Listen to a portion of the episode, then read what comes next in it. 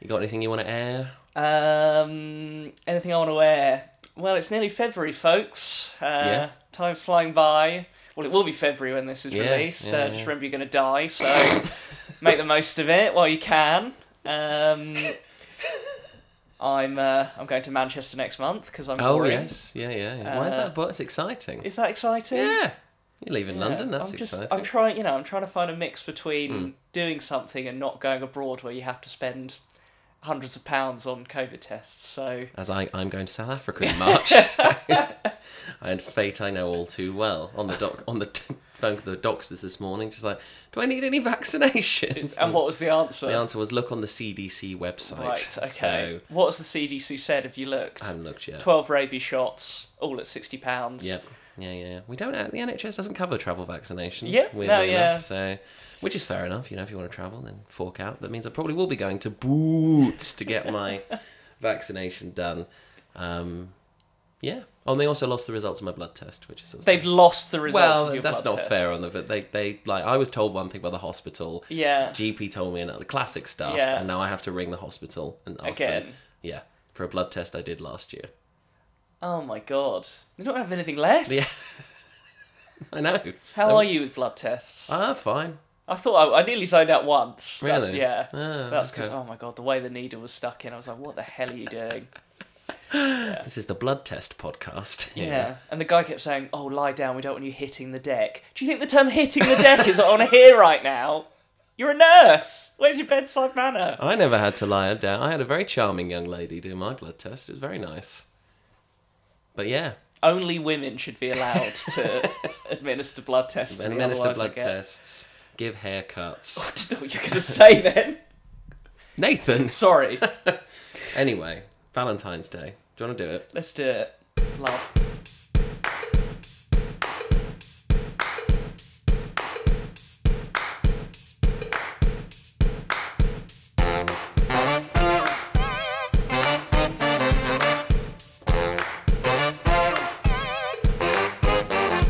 Greetings, lovebirds, sourpusses, and apathetic tapirs, and welcome to this very special Valentine's Day edition of the Bad Things podcast. Do I immediately regret dating this episode and forcing myself to get the edit done in time? Yes, I do. Am I going to try and edit round this if we don't get it out on time? No, I'm not. am I Jacob Simmons, one of your hosts? Yes, I am, as ever joined by my Eros, my Cupid, my other flying bow and arrow wielding baby in a nappy, my not so secret secret lover, Nathan Packham. Nathan Packham. Oh, so much to talk about I in know. Uh, that intro. A, a loving, tender, but always generic salutation to and you. a, a generic sexy salutation to you, as well. Thank you. The, lo- you didn't- Tapirs. the lingerie really wasn't necessary, but I'll Oh, take I it. ha- yeah. Yeah, um, the lacy. Let's, let's not talk about what's in my cupboard. uh, No, that's it's a it's a family podcast. It's really not tapirs. I what always were you get gonna say? tapirs mixed up with. Um, I can oh, already what is tell the- this is going to be good. What is the world's largest rodent? What's it called? Capybaras. Capybara. Always get those two mixed up. I'm a big capybara guy. Similar vibe, Yeah. similar, sort vibe. of, i- sort of slightly indie animal, like similar sizes. I But feel. always at a zoo. Always. Like the indie. It's like, I don't know, it's like Yeah. Franz Ferdinand in 2004. indie, but always around, always there. they are the Franz Ferdinands of animals, aren't they? Tapirs, capybaras. I feel like red pandas are kind of like that, a bit indie, but always at zoos, yeah. kind of thing. Hmm. Honey badger. Honey badger. Have you ever seen a honey badger yeah, at a zoo? a couple of times. Really? Horrible. Do you remember that horrible zoo we went to in Oh, Cromer? God. the saddest jaguar I've ever seen in my life. We're so going back there. That was a great day. Uh, yes, it's Valentine's Day, Nathan, or not, Or not. depending on if I've got this done. I in mean, I, time. that was the other thing. I admired your honesty Thank there you. with, um, yeah, this will, I mean, can we say it'll be out in the month of February? Yes. Okay, cool. yeah, yeah, just about. I mean, Fergie was only just done in January, but See you in Valen- March. Valentine's Day will be done. Um, Um, thank you for your tapirs and your honesty. And um, Thank you. there was lots of Cupid references there that I'll listen back to and understand and probably text you like, that was actually really good, I'm sorry. Oh, mythology. um, inane chatter I've put here, maybe about Valentine's Day. Yeah. Have any good Valentine's Day anecdotes? No. None. No. Do you celebrate the holiday? Um, I think it'll be a. Um, what do I want to say here? For me, it'll be a half celebration this year. I think. I think it'll be dinner, no presents, but some No dinner. presents. Yes. Is it uh, no presents, but actually presents have been. No, no. It's definitely not. Uh, I will no be very presents. annoyed if that happens because I will not be buying a present. Yeah, I feel like I feel like the other person will know that you are the sort of person that when they say they're not buying presents, It's not happening. They're not yeah. buying I, presents. I, I will splash out on the meal, but uh, yeah, there Somewhere won't be any. nice, you can book a table. Like part of me just wants to go to Mackie D's just for just for the two fingers. Um, yeah, I, I mm, Valentine's Day. Like, if I'm in a relationship, I usually do it. Mm-hmm. Um, I think I'm making my girlfriend a present this year. I think we Okay. Mm-hmm. said we're going to make stuff. Um, I do have an anecdote, which I'll Yeah. try and keep short because this is going to be a long one. Um, I was in high school once, and I went to order a heart shape. Like, there's like a thing where you could send a heart shaped lolly to someone That's a bit in American. school- Yeah, it really is. Um, and I had a friend whose boyfriend didn't go to the school, and he'd like arranged for me to make this order to Mm-hmm. send his girlfriend a lolly. Um, and luckily, well, no, I shall tell that a bit later. I went and I ordered it, but I didn't. For some reason, I didn't say who it was being sent to. I just Right. totally forgot. Yeah. And I went back to say, like, oh, I totally forgot to say who it's going to. And they said, oh, no, it's fine. We asked some questions and we found out who your girlfriend is. And I'm like, no, no, no, it's not for my, it's not for my girlfriend. And they were like, And you "It's had a girlfriend at the Yes, time. I did. Okay, yeah. right. It had already been delivered. Yeah. Yeah. oh, I've completely fucked it up. But luckily, the friend's boyfriend was called Jake, and that is what my girlfriend at the time used to call me. So she thought it was just from me. I can see why it didn't last. I You never, love that name. I never told her. you know, I oh my never told her it God. was not from me. And my friend never got her lolly, so I ruined two Valentine's days instead of one. Oh. Can we talk about Jake? My name. Yeah, I do feel like you're not a fan I, of Jake. I hate it. Yeah. But you, did you never express that at I the sort time? of put up with it. It was my first relationship. Yeah. You know, you put up with a lot to just be like, oh, please don't leave me. You're so lenient. I know. Not anymore, I'm not. Anyone calls me Nat, I'm like, get out. Nay, nay, no. No, Right. Nano's fine. Nay, nay's, yeah, nay, Nano's, nay. Like, nay, yeah. nay's more your name at this It's point. the uncle's the uncle uh, pseudonym. Uncle Nene, yeah. Anyway, we've talked about Valentine's Day a lot. Do you want to confuse people even further by telling them what we're reviewing today? Yeah, so I think this is like the Michael episode where I feel like actual Valentine's Day we should call VD, Well, which sounds like a maybe a venereal disease. well, it, yeah, that is the shorthand Um, for venereal yeah, disease. well- so They're of similar destructive quality. go together. Sure, um, one occurs very close to the other. it's Valentine's Day. We're very to the point. We're very garish. Um, so we are going to be reviewing the 2010 American romantic comedy drama film, according to Wikipedia, Valentine's Day. Um, one day we will escape uh, the 2010s. we will escape the I feel 2000s like and the this 2010s. was filmed in 2009 Yeah. so we sort of escaped it that way but yes it's our first film since if you want to count titanic as a film it was that That was a counselling Yeah, session. it was and before that our last film was sausage party which was july Oh last year my god! I wasn't even here. We weren't even In- here yeah, last It year. was the last one we did before the move, which is insane.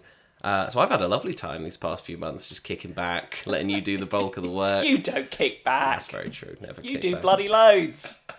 But yes, we are reviewing the rom com with more celebrities to its name than an LA divorce lawyer. This is Valentine's Day from 2010. So before we get the candles out and rush to the nearest 24 hour petrol station for some cheap flowers, let's find out about the prehistory of this movie in a segment I'm calling February the 13th, Oh. when really it's just the prehistory.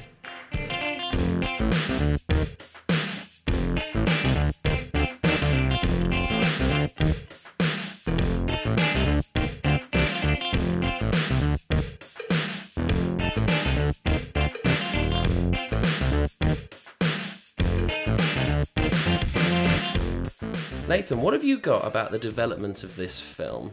Um, I didn't find a lot of prehistory. How did you get on? So if you go to the Wikipedia page for this film, it actually, you know, it says at the stop at the top sometimes it gives you a little warning about the trustworthiness of the Yeah, page. yeah. Was it everywhere? But it actually says no information is available on the development of this film. Oh, wow. If you know any, please put oh, some I in. Hmm. didn't see that. Yeah, yeah. I, I scoured IMDb as well for some trivia, and I found some things. oh, but cool. Okay. um, Do you want to do the trivia now, or do you want to do that a bit later? have I got any decent trivia really? Some of the IMDb trivia is Yeah, is I, I rubbish. haven't got anything that decent. I mean, I, I, we're talking directors, producers, scores mainly is what I've got here. I've got a couple of bits on those. So um, I yeah, I couldn't find a lot about the like I said the actual development. Came out on February the twelfth in 2010, which is annoying because I wanted it to come out in September and make fun of it for it. But it did actually come out in time for Valentine's Day. Um, the main crux of this film is there's a lot of famous people in it. It Mm-hmm. We've is- been here before. we have been here before, and I feel like this film handles it a lot better than movie 43, but it is a similar level of famousness in the cast. Um, I managed to find a couple of interviews with the director. Now, I will get to the director in a minute, I'll ask you about him. Um, his name's Gary Marshall. He was 76 when he directed this film. He talked a lot about trying to keep the star power in check. He said each actor only had to work for a short time and that there was no room for divas. What have you got about Gary Marshall? Because he is quite an interesting guy. So he started his career in the 60s, uh, American TV shows that none of us see, have ever seen over here. No, I'm, I'm talking about us young people, probably Mm-hmm. people of a certain age have. Uh, I've got the Lucy Showdown and someone who is still alive, Mr. Dick Van Dyke. Yes, he used to write jokes for Dick Van Dyke, I think. Dick Van Dyke is on the death list this year, unfortunately. Is he number one? uh, he's up there. I can't remember who is I feel like number he's, one. He's near the top. Come on, Yeah. Dick, hang in there. Come on, Dick. Um, I mean, you're missing a very big one here. What am I missing? He created Happy Days. Oh, yeah, that's him. That's, that Oh, was sorry. coming up. Yeah, Carry yeah. on, sorry. Yeah, no, I was. Uh, I think I'm going slightly in chronological order. Okay, Um, carry on. So yeah, Happy Day, seventy-four to eighty-four. Is that the shark jump one? That is the shark jump one, yes. Yeah. Um, something called Laverne and Shirley. Which is a Happy Days spin off. Uh, seventy-six to eighty-three. Mork and Mindy, which which, is another Happy Days Oh, spin-off. is it? Yep. Wait, That's that's Robin Williams, That isn't is. it? He's got his, where he's got his big start. Yeah, playing an alien. Oh my god. Mm-hmm. Um, and some films that I noted down: Beaches, uh, Pretty Woman. I a- think that'll be coming up again. Uh, and Runaway Bride from Mm-hmm. Which- '99. Also stars Richard Gere and Julia Roberts. Oh god, Mm. he, he's. He, has he got that thing on his wiki page where it like there's a table where it has tick his films and actors across and it ticks which films the actors are You're in. talking about the David Lynch table. Yeah, the, No, yeah. the Linklater table Yes. as well. Yeah, yeah, yeah. Lots of other people whose names don't begin with L. Um, yeah, you pretty much nailed it there. Um, very, very successful. He also directed The Princess Diaries, which I think a lot of people our age will have Oh, seen okay. growing up if they were of a certain. I was going to say just to say gender. I think very much aimed at women. Um, Anne Hathaway's in that as well. She'll be back too. He made a lot of connections in show business. As I said, he were old at this point. He already knew Julia Roberts, having directed her in Pretty Woman, and a couple of other people he directed in stuff as well, which is how he managed to pull together such a big cast. Um, Julia Roberts was actually in the process of filming Eat, Pray, Love when this film came out, which is why she's not in it very much. Oh. Is that a badly reviewed film as well? Don't know. Okay. I think the book is very well regarded, right? I don't know what the film, I mean, with the film, but it's I won't quite a be big touching picture. the book. It's not really not your thing, is it? He said that he wanted to make the film a love letter to LA, which he sort of did with Pretty Woman, because that's set in LA. Uh, as, I s as we said earlier, this was not his final film, it was his final project. Marshall unfortunately died in 2016, which was the year that his final film came out uh, which we'll get to in the aftermath of this. Quick personal note about Gary Marshall. He seems like an absolute legend from those interviews. Oh, yeah? Was he Proper fun? old school New York Hollywood Mm-hmm. writer type. Always quick with a joke. Always, you know, with a sort of charming turn of phrase. He used a few dodgy words. Yeah, I was gonna say wh- whenever Yeah. someone's quick and is of an, of an age, there's normally a dodgy phrase. In there. Yeah, but you know, um, he also couldn't say the name of his own film. He kept calling it Valentine's Day. Oh dear. He admitted he's like, I call it. I'm from New York. I call it Valentine's Day. Why? don't If know. he was aware of the mistake. okay. just call it that. Um, but yeah, I, the, the interviews I found had less than a thousand views Mm-hmm. on YouTube. People really care. The screenplay was written by a woman called Catherine Fuge.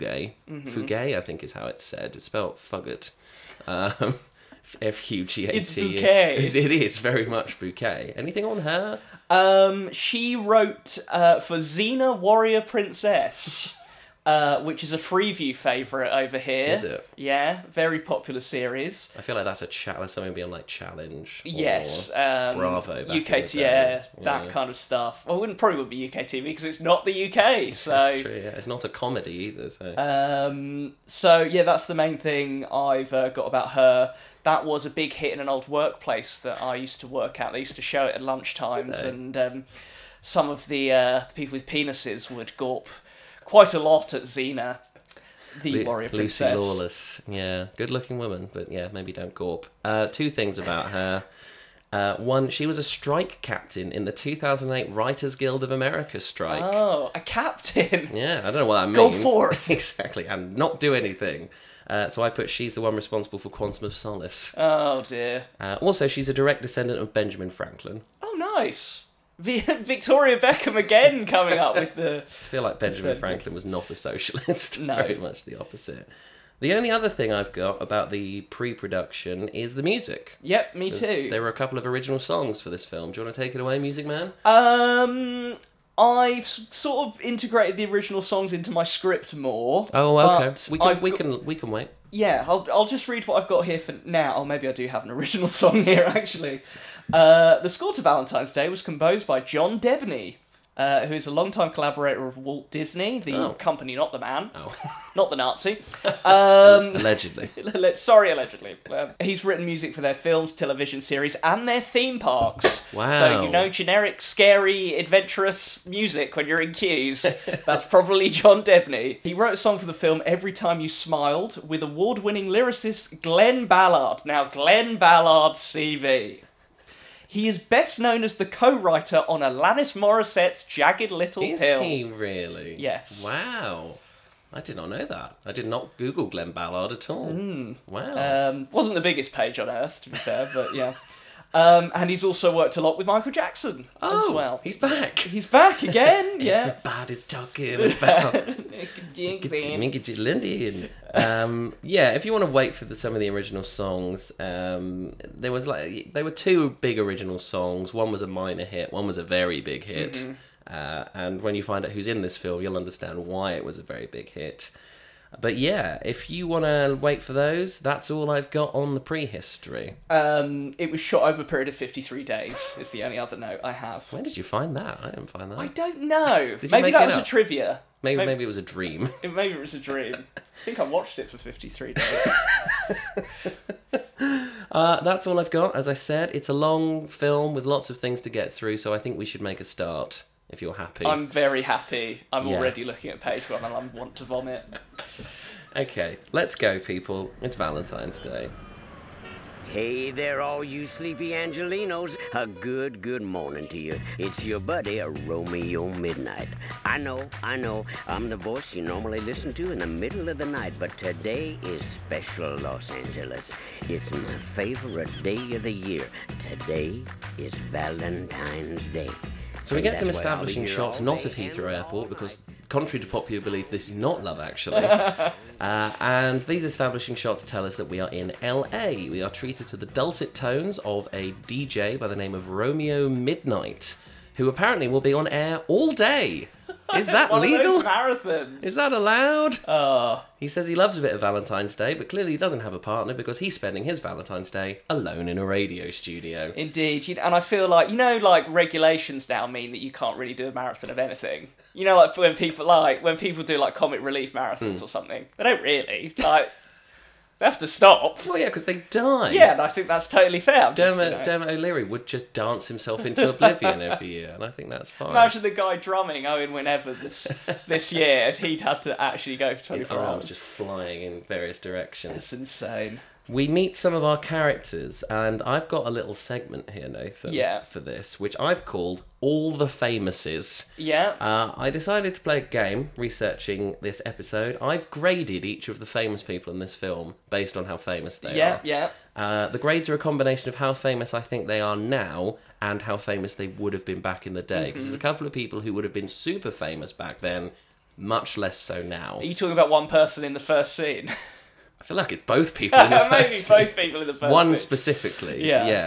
Yeah. Um, we. Do you want to introduce these characters' names? Because they are sensational. I don't have them. Okay. Is this I, going I gave up straight away. this going to be Titanic all over yeah, again? it's Titanic.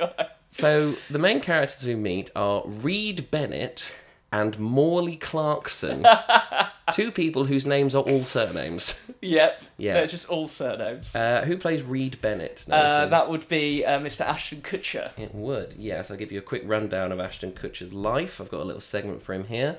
He rose to fame in that 70s show. He's done quite a bit since then.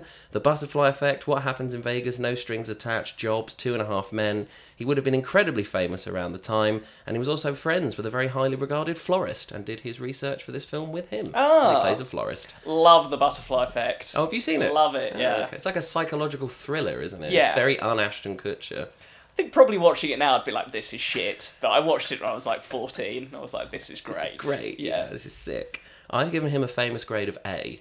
Straight he off would have A, been okay, very yeah. Mm-hmm. famous at this time. I feel. Uh, obviously, famously married to Demi Moore, and then Very scared by your notes here. really, Have you- I'm imagining you on your wall just making those uh, pin, you weren't far pin off. oh god, pin association things. Yeah, you weren't far off. And Morley Clarkson is played by our well, our first our first famous alphabetically, Jessica Alba, Mm-hmm. who's famous for being in the Sin City movies. Uh, I knew her f- as uh, the Invisible Woman in the original Fantastic Four films, uh, and she was in the music video for The Lonely Islands. I just had sex. Ah. Any Jessica Alba memories? Just people at school being like, she's the best looking woman on earth. She was very much that sort of. yeah, There's like sort of waves. I feel Yeah. like my childhood is defined by waves of who all my schoolmates fancied. It was Jessica Alba, Cheryl Cole. I was literally about to say, this is the Jessica Alba Cheryl Cole era. yeah, uh, Mila Kunis. I feel like Okay, was yeah. one of them. Um, I've given her an A minus, Okay. so yeah. she is famous. What is she doing now? I don't know. I don't know. Has she had children? I'm not sure what she's Has up she done to. a Fergie and just you know Yeah. lived quite a normal life? Which is fair enough. Um, yeah. So She's there's 40, just to remind everyone of how old they are. What? What do you mean? She's 40. What now? Yes. Oh, I see. I see. Not in this film. No, that would be some skincare. That would be some skincare. Uh, Morley is asleep, but Reed is lying wide awake holding a, re- a wedding ring. Rather than wait like a normal person until Morley is awake, he decides to wake her up and propose just right there. Absolute disgrace. I can't even talk in the morning, let alone accept a proposal. This was like, this is an LA morning as well, so this is like half six, 7 yeah, yeah, a.m. yeah. This is early. We've got to go. Let's go, go. Let's go to the flower market. Uh, Morley is a bit taken aback, but she says yes. Reed is thrilled. His character is one who very much enjoys Valentine's Day. He's very sappy and romantic, etc. Uh, I hope that doesn't go bad for him later on in this film. Fingers crossed. He's very happy. He leaves the house and finds his best friend Alfonso. Did you get the actor? who plays Uh, it's Alfonso? George Lopez. George right? Lopez, yes. Who, if I look at my fact file of famouses, uh, it's I in alphabetical um, order. I need to ring the Prince alarm here. Oh, do you? Afterwards, yeah. Really? Okay. Well, I've got nothing about Prince, but I have got he is a stand-up comedian. He's done a few films, including stints as Grouchy Smurf in the Smurf franchise, the one with Katy Perry, who's another woman who I feel like could be sort of in that arc of everyone at school found her attractive. Yeah. Uh, he's voiced characters in the Rio films, the Beverly Hills Chihuahua films, and various other films where he also plays animals. I've given him a C minus. Oh, I feel like he'd be higher in it, uh, from an American perspective. From yeah. especially a, a La- Latin American Yeah. perspective, he, he won. He's very highly regarded in the Latin American community, um, of which I'm not a member. So sorry. Nobody'd work that out. The Prince Alarm. Oh, the Prince Alarm, yes. Prince Um, uh, I have watched an interview that he Prince did with George Lopez Oh. a few times because I find it quite funny and uh, revealing. So they talk about um, Prince uh, capping his ticket price at twenty five dollars. For a concert, and George Lopez says, "I'd like to thank you on behalf of the Latino community for capping your for capping your uh, concert at twenty five dollars." Uh, I didn't know Prince did It's that. Oh, quite a sweet interview, and then good. he uh, goes and shreds on the guitar, of course, as he does on most talk shows when he's on. Was it super rad? Super rad. Yeah. What? Was it super rad? You know, rad gnarly, cool. Oh, okay. I, I didn't know what you were referring to, but you were just saying words. Um, I'm not that out of the loop. are you? Uh, okay, I can't. Um, I can't Oh. really remember. Just remember that one quote. Fair enough. Should we go back to the film? Let's go back. Uh, Alfonso seems a little surprised that Morley said yes, but they hug over the good news. They set off to collect some flowers for Reed's florist shop, which he runs in the city. Uh, he talks. Reed talks about how much he loves love, and today he can be as sappy as he wants. And as he says this, he pulls out in front of a car and gets yelled at by our first bonus famous, who's not actually cre- who's not sort of listed in the big names, but he is still famous. Joe Mantegna. Do you know who this is? He plays Agent David Rossi in Criminal Minds and is the voice of Fat Tony in The Simpsons. okay, yeah. And has been since the 90s. I know who Fat Tony is at least. Yeah, I recognised him straight away. We move on to our second location of about 6,000 in this film. It's a new studio where the weather girl is tap dancing to drum up some ratings. One of the best bits of the film. This is not to the liking of Kelvin Moore, who is played by Jamie Foxx. Jamie Foxx. Yes, let me get his fact file up. I've not arranged this very well, so give me some time. Basically, Jamie Foxx is a very talented, very annoyingly talented man. He is a, a- an actor. He is a singer. He played Ray Charles and won an Oscar. He was in Dreamgirls. He was in some Spider-Man films. He's on the Kanye West track Gold Digger. he won a Grammy, and his real first name is Eric. This Wow. is, he's an A plus player. He, I think he is an A plus Yeah, player. Yeah. he's a very famous man. Um, he's talking to his editor, who is Susan, and she is played by. Have you got this one? Kathy Bates. Yes, Kathy Bates, who came to prominence in her apparently excellent, although I've not seen it, portrayal of demented superfan Annie Wilkes in the Stephen King adaptation Misery, which is Ah. meant to be very good. She's also in American Horror Story. People might know her from that. She was also in the Bee movie. People might know her from that. I've given her a B minus Dressed up as a bee. ran around hacking people with an axe. Uh, B minus. Uh, partially because she was, you know, sort of historically famous, but I don't Yeah. know if people would recognise her, and also B because she was in the B movie. Susan wants some fluff pieces for Valentine's Day. Kelvin isn't happy. He's a sports reporter. He wants to make himself more of a sports reporter. Uh, he says he's a player, but he tones it down for Valentine's Day. What a gent! And Susan tells him to shut up and get on with it, which he does. Thanks, Susan. Thanks, yeah, Susan. he says he has a dry period between New Year and St Patrick's Day. Yeah, I don't really know why. Why he didn't really say why. yeah. just- He's got it's, it's a mental block. He just can't face Valentine's Day. We're now at the flower market, which I didn't realise was a thing, and Reed is cheerily buying some flowers. He chats to a vendor who's being interviewed by Kelvin, jumping in to rescue him when the interview flops. The vendor is also surprised that Morley said yes, but gives Reed a special flower to give to her later. And yes, listeners, this will be coming back around. Our third location, as Reed's TV interview is being shown in the apartment of one Dr. Harrison Copeland. Did you get who played Harrison Copeland? I have never heard of this guy before. What? Oh, you're going to hate my grade. Patrick Dempsey. Patrick Dempsey, Dr. McDreamy from Grey's Anatomy. I, I sort of know what you're saying. Sort of. He- He's very, very famous. Okay. Um, he's been in Enchanted, the Disney. Have you seen Enchanted, the Disney movie? Mm, No. with Amy How many Adams? no's am I going to say lot. throughout this, uh, this thing? He was in Transformers: Dark of the Moon, Which one was that? like the f- the, the fifth one. I Right, think I don't know. Uh, Bridget Jones's baby. You no, seen that? no, no. I've Okay. not seen any of the Bridget Jones. Oh, really? Oh, okay. Uh, he was also once in an episode of Phineas and Ferb. Um, he gets an A minus. He's a very famous man, especially in America, where Grey's Anatomy is, I think, a religion.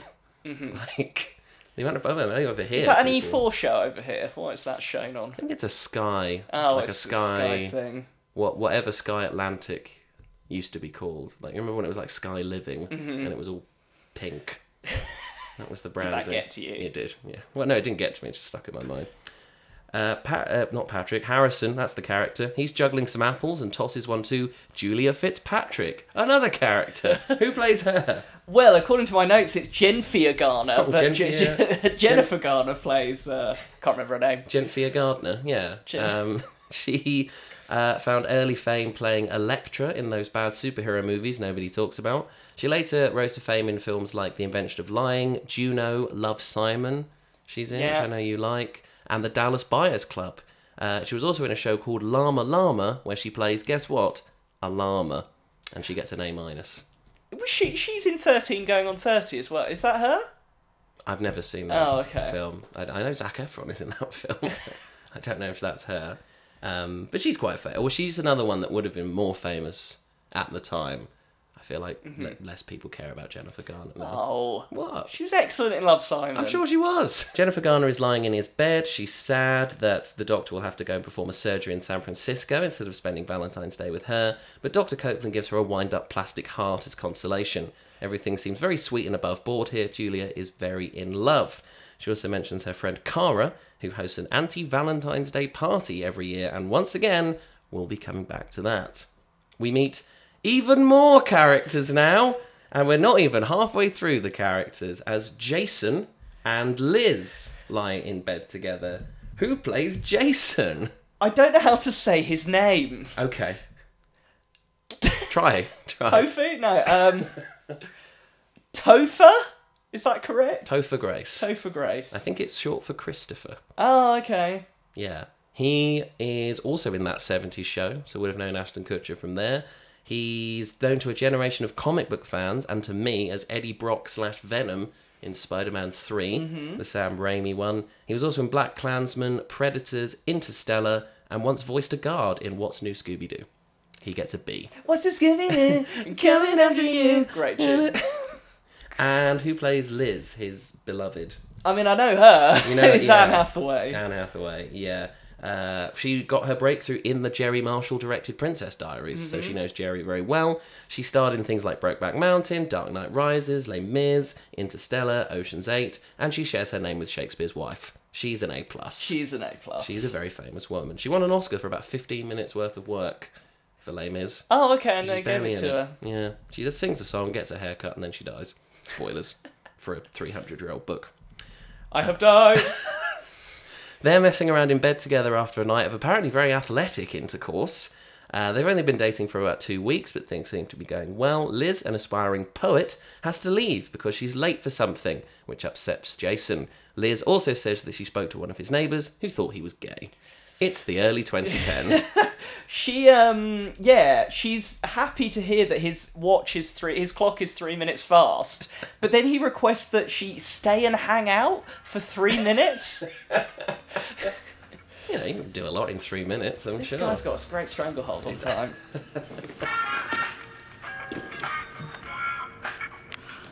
Hi. Oh, I was thinking about you all night long. Liz rides away like five seconds down the street on her moped before answering the phone call. And Nathan, what does she do on the phone? She is I, d- I don't know what the official term is, but she is a phone sex person. The... is that not the official Is that term? in her- The term she uses is an adult phone entertainer. Yes. Adult phone entertainer. Um, this guy, whoever she's on the phone with, clearly doesn't hang about. This is like first thing in the morning, Yeah. and he is. He's ready to go. There's a lot of lonely people out there. That's very true, especially in LA. Um, yeah, she talks about uh, having a threesome with her roommate, which inspires an actually quite funny bit where a woman holding a dog overhears and says, I'll need a minute to change. that is a classic old school gag. Oh god. Delivered that to woman was a perfection. fucking creep. Oh no. She had a cute dog. More characters. Uh, what have you got about the old couple? Um haven't even got their names down You here. haven't got their names. No. Um, I've written down an old couple sniper each other with gifts. As an obese man talks about his business on the TV, they are looking after an orphan child. Is what I've written down. That's a film in itself. I want to see that movie. Uh, the couple are Edgar and Estelle. They've been married for 51 years. Edgar is played by Hector Elizondo. I think that's how you say his name. I'm sorry if I got it wrong. He has been in every single one of Gary Marshall's films. Aw. It's written into his contract that whenever Gary Marshall makes a film, Hector Elizondo is in it. So, yeah, he's been in all sorts of things. Uh, he also had parts in the Lego Batman movie and Avatar The Last Airbender, in which he played a giant owl. That is one of the worst reviewed films of all time, isn't it? Oh, the Uh, series, not the film. oh, he was in the He series. was in the series, which is one of the best reviewed series of all time, and the film is shite. I have seen it. Uh, he gets a C minus in the famous uh, column, and uh, you don't know who plays Estelle. Oh, I can't remember her name. I have it written somewhere in my notes, but yeah, please do. Shirley MacLaine, Mm-hmm. and I'm going to sound the alarm. It's old person of the podcast time. she is 87 years old and still alive. Her first film was in 1955. Do you want to Mm-hmm. That's guess? actually not as horrific as I thought it was going to be. Do you want to guess who directed it? Hitchcock. Yes. Oh yes. How did you know? what was she in? Uh, she was in The Trouble with Harry. Okay. You seen that one? no. Oh, okay. I know you like a bit of Hitchcock. It's it. They're in the they're in the box. In the box, yeah, they're- the it's in film there box. somewhere. Uh, since then, she's appeared in dozens of movies, including Terms of Endearment, for which she won an Oscar. She's a Kennedy Center honoree. She was awarded the Legion of Honor by the French government. has, has had a star on the Hollywood Walk of Fame since 1960. Uh, but I didn't know who the hell she was. Took so- her five years, and then she got a star. And she's had a star for the last 62 years. Absolutely insane. Uh, I've given her a B minus because I didn't know who she was, but damn, No, it's not subjective at all. But I didn't know who she was. so I never couldn't- said it was subjective. Uh, they're very cute. I like the old couple. a Yeah, it's lot. one of the best storylines. I just like seeing old people in love. It's just very nice. Uh, yes, as you said, the orphan child is downstairs. His name is Edison. He's their grandson. Uh, he's only 10, so I don't have to credit the actor. Um, he's making some Valentine's Day cards, and Estelle says there's something he used to do with his mother, so he's sad about that. He's also sad because he's in love, and Grandpa Edgar decides to lend a hand. Where have we seen this before in anthology love films? Yep. Julia's in an elevator when a giant white teddy bear walks Hey. in. And who's carrying the giant white teddy bear? It's Taylor Swift. It's Taylor fucking Swift. It's the main event of this film. Uh, Taylor Swift played herself in the Hannah Montana movie. She voiced the female lead in The Lorax. She was in a weird sci-fi thing called The Giver, and she played a cat in Cats. Oh, and she's also one of the biggest pop stars of all time. A plus plus. Hmm. Yeah. The most famous person in the film. Oh, I want to deny it, but I can't. One of the most famous people of all time, and I love her. Uh, she's got the gift. Oh, her character name is Felicia, by the way. Great name. Not that you care. Um, she got it as a gift from her boyfriend. Felicia comes across as she's just a classic like ditzy. I don't want to say ditzy blonde is the character archetype here. Mm-hmm. Yeah. she's just like oh my god, like my boyfriend. Oh my god. I'm. I mean, Um, I'm not a Swifty by any stretch of the imagination, but the best thing about this film, in my Really? opinion, her She's your character. favourite? Yeah. Oh wow. Okay. Fair enough. Uh, yeah, people have a go at her for the acting here. This is her first What? acting role. Um, she's good. Her comic timing is amazing. Yeah, I'm a, just to get it out of the way first. I don't think there's a bad performance in this film. Yeah, that's um maybe there's some points I thought uh El- is it Elizondo? Edgar, I- yeah, I yeah, thought Edgar. his um his delivery was a bit stilted Really? at points, but yeah. Oh. I mean, he's done so many of this guy's films. Yeah, he's hasn't like, he? oh god. Now we're on a plane for some reason. As Captain H- Kate Hazeltine is asleep on the shoulders of the most American name I've ever heard in my life, Holden Wilson. He definitely is it? holds them. What is the, this film just giving people surnames as first names? What is going on? Uh, do you want to talk about who plays? Let's do Kate first because we have already mentioned her. Who plays I her? literally was just watching a film that she was in. Uh, it's Julia Roberts. Yes, the aforementioned. Pretty Woman, Notting Hill, Eat, Pray, Love, Aaron Brockovich, a bunch of other stuff I can't make fun of because she chooses her projects really well. Uh, what was the film? Uh, Prêt à porter. I was just watching on Ready to Wear as it was released in the I US. see.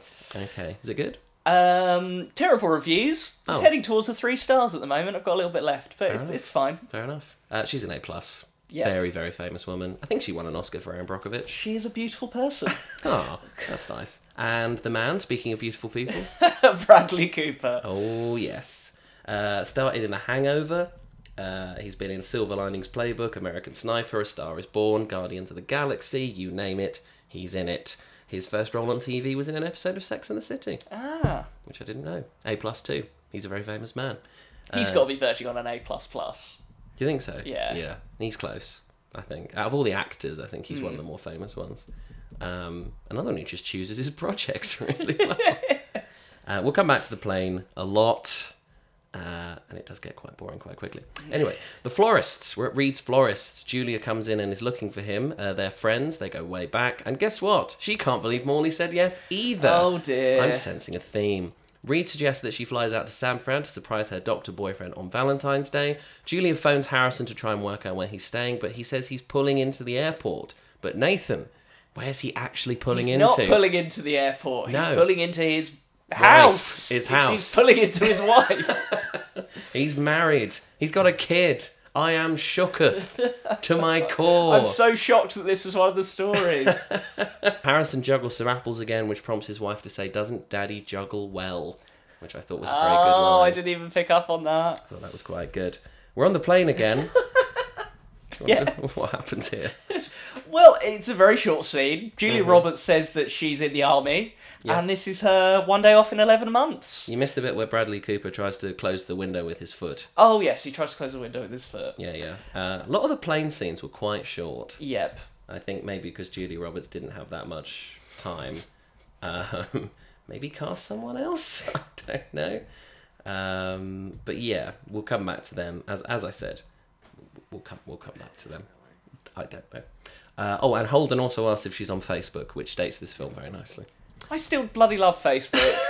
All right, okay, Boomer. I need some chrysanthemums, What? You should speak English. I had to learn when I came. chrysanthemums, and kali lilies. I don't know what a Michael, calm down. What, is it, what language are you speaking? I used to speak Bulgarian, but I'm an American citizen now. Uh, does anybody here speak English with a Bulgarian accent? Over here, I do. Ah, there he is. Got- Bulgarized away. Here we go. There she is. We are back in the flower shop now. An employee named Michael says a vaguely dodgy thing about how a woman should learn English. Reed intervenes, and there just so happens to be someone in the shop who speaks Bulgarian. Cool. Morley turns up. Reed's very giddy until he realizes she's not wearing the wedding ring. She says she wants to keep the engagement a secret because it'll be too much hassle at her undefined job. We never find out what she does. Her job is quite integral to her character. Reed doesn't seem best pleased with this, but then Michael comes over, makes a big fuss of the engagement, which kind of proves her point. Mm-hmm. Anything to add? That's what I've got written Fair down, enough. Jacob. There we go. Uh, Edgar is driving Edison to school, and did you catch what they were listening to? What were they listening to? In the Mood by Glenn Miller. Oh, were they? Oh my god! a classic in oh, I should have joke written that down. between Nathan and I. That is a classic in joke. because you're old. It's just the funny. s- I just find it so funny. It is a funny song. It's a great song, though. Edison asks his grandpa about the first time he fell in love, and Edgar tells the tale. Turns out this was how he met Estelle, leading to this very lovely exchange where Edison says, The pretty girl was grandma, and Edgar replies with, The pretty girl is grandma. Which I thought was really Maybe not for cute. much longer. Oh no! She lived for another decade after She's this still film, around so- though, yeah. yeah, I thought that was really sweet. Um, yeah, I like Edgar and Estelle. They're my faves. Uh, we get some bad editing next because Edison is in the flower shop, and this is the first time we've had a, s- a change in scene where we still with the same character. Mm-hmm. So I thought this was a totally different kid Oh yeah. for ages But no, when I first watched he it. somehow got there. yeah, Yeah. yeah. As it like the anthology, like yeah, the characters cross over, but this is the first time it's jumped from one character to another in a different location. A couple of other bad editing editing choices later on in the film, Mm-hmm. particularly towards the end, where it's just really badly edited. Oh, nobody's watching at Ah. that point anyway. No one's paying attention at that point. Uh, Edison shortchanges Reed on some flowers. He only pays thirteen dollars for. Did you get how much the roses were for a dozen? Fifty-four was it? Fifty-five dollars for a dozen roses. That's insane. And I don't love anyone that much. Bloody hell. Uh, Reed lets it slide because he's a nice man. Jason is at work. If you can't remember who Jason is, it's Topher Grace. uh, he's at work in an office mailroom. He talks to Liz about his co-workers. Uh, no, sorry, talks about Liz to his co. It's a lot of people in this film. Jason forgot it was Valentine's Day because he thought it was always on a Thursday. That's Thanksgiving. That's Thanksgiving. Uh, it's also revealed that his character is meant to be 25. Yeah, he looks a bit older There's than no that. way he's one year older than me here. Yeah, he's yeah two years younger than me, which is hilarious. Uh, he's actually 31 at this point. So Ah, well done. We meet someone else new. God. This is Paula Thomas. She's an agent of a high flying athlete. Nathan, who plays Paula Thomas. uh, Queen Latifah. Yes. Um, it took me ages to work out she was an agent. I've written down here. What does she even do? Is she a lawyer? I'm so confused. it's very confusing because we meet a publicist later Yeah, as well. Oh, God. Why do you need both? you, you don't. Uh, yeah, she was a pioneering female hip hop star to start things off. She's been in Ice Age, 22 Jump Street, Hairspray, Scary Movie 3, once lent her ca- voice to a character called Pam Dromeda in an episode of The Fairly Odd Parents. That's a throwback. That is a throwback. I gave her an A. I think she's pretty Uh, famous. Really? I would have said F, B plus. I would have said. Eh, fair enough. I mean, the, the hip hop stuff. I've got. I'm a big fan of like what she did for female hip hop. I think that's very cool. Liz is her secretary for the day, but doesn't get on with Paula's toughened career woman perspective. We then meet someone, someone else, the athlete of, to which uh, Paula is an agent, Sean Jackson, Mm-hmm. who's running along a beach in, I think, Miami. I think he said he lives in Miami, so he would have had to get to Los Angeles, which is on the other side of Yeah. the country, Yeah. That's in a the long, space long of a flight. day. Uh, do you, before we get to who he is, did you get to the song he was listening to as he was running? I've missed all these songs. What was he listening He to? was listening to a song called Heartbreaker by Will I Am. Oh, I'm a heartbreaker. Heartbreaker. I'm a No escape. heartbreaker. There is no escape. He follows me everywhere. Uh, Eric Dane, yeah, Mm-hmm. is the guy who plays Sean Jackson. Anything on him? Uh, no. I didn't know who he was, but he is. Uh, he was in Charmed. Do you remember that the sitcom about witches? Mm. No. it wasn't a sitcom. It was like a drama. Um, he's also in Grey's Anatomy as Dr. Mark Everett Sloan. And Mm. Let me he's- guess. He's the sexy doctor. Oh, I think they're all the sexy doctor. okay. Um, and he's recently had a bit of a resurgence as he's in the Zendaya vehicle Euphoria. Ah, at yes. the moment. Um, I saw him first in X Men: The Last Stand, where he plays a character called Multiple Man. gets Um, Just a on this, B minus, by the way. B, you gave him a B minus. Yeah, I, can I Yeah. can see that. Um, so yeah, he peers out from his balcony, Hmm. and just a technicality here that really annoyed Oh, me. okay. There's some woman, w- woman, Some there's, woman. There's some women doing yoga on the beach because they want to wait. They're waiting for him to appear, basically. The sexy man. Don't do yoga on a beach. Do not do yoga on a beach. Uneven. You you sink. You do, you will break something if you do yoga on a beach. Even if this man has a six pack, please find some sure ground. That's what you need to do. People love beach. Beach yoga is a big thing, though, isn't Ah, it? could not do that. No, Could not do that. no. Yeah. Well, fair enough. Yeah, the women are all like, "Oh, why don't you come and take a swim with us?" and Sean's like, "Ladies, please." Uh, he also, he, as I said, he's, I didn't think I mentioned, he's a football player. Basically, he's coming off the back of a bad season, and E ESPN is pondering his career, speculating that he will retire. Uh, Sean isn't pleased. He also seemingly just ended a relationship with someone because he throws away a spare toothbrush Ah. very angrily into the bin.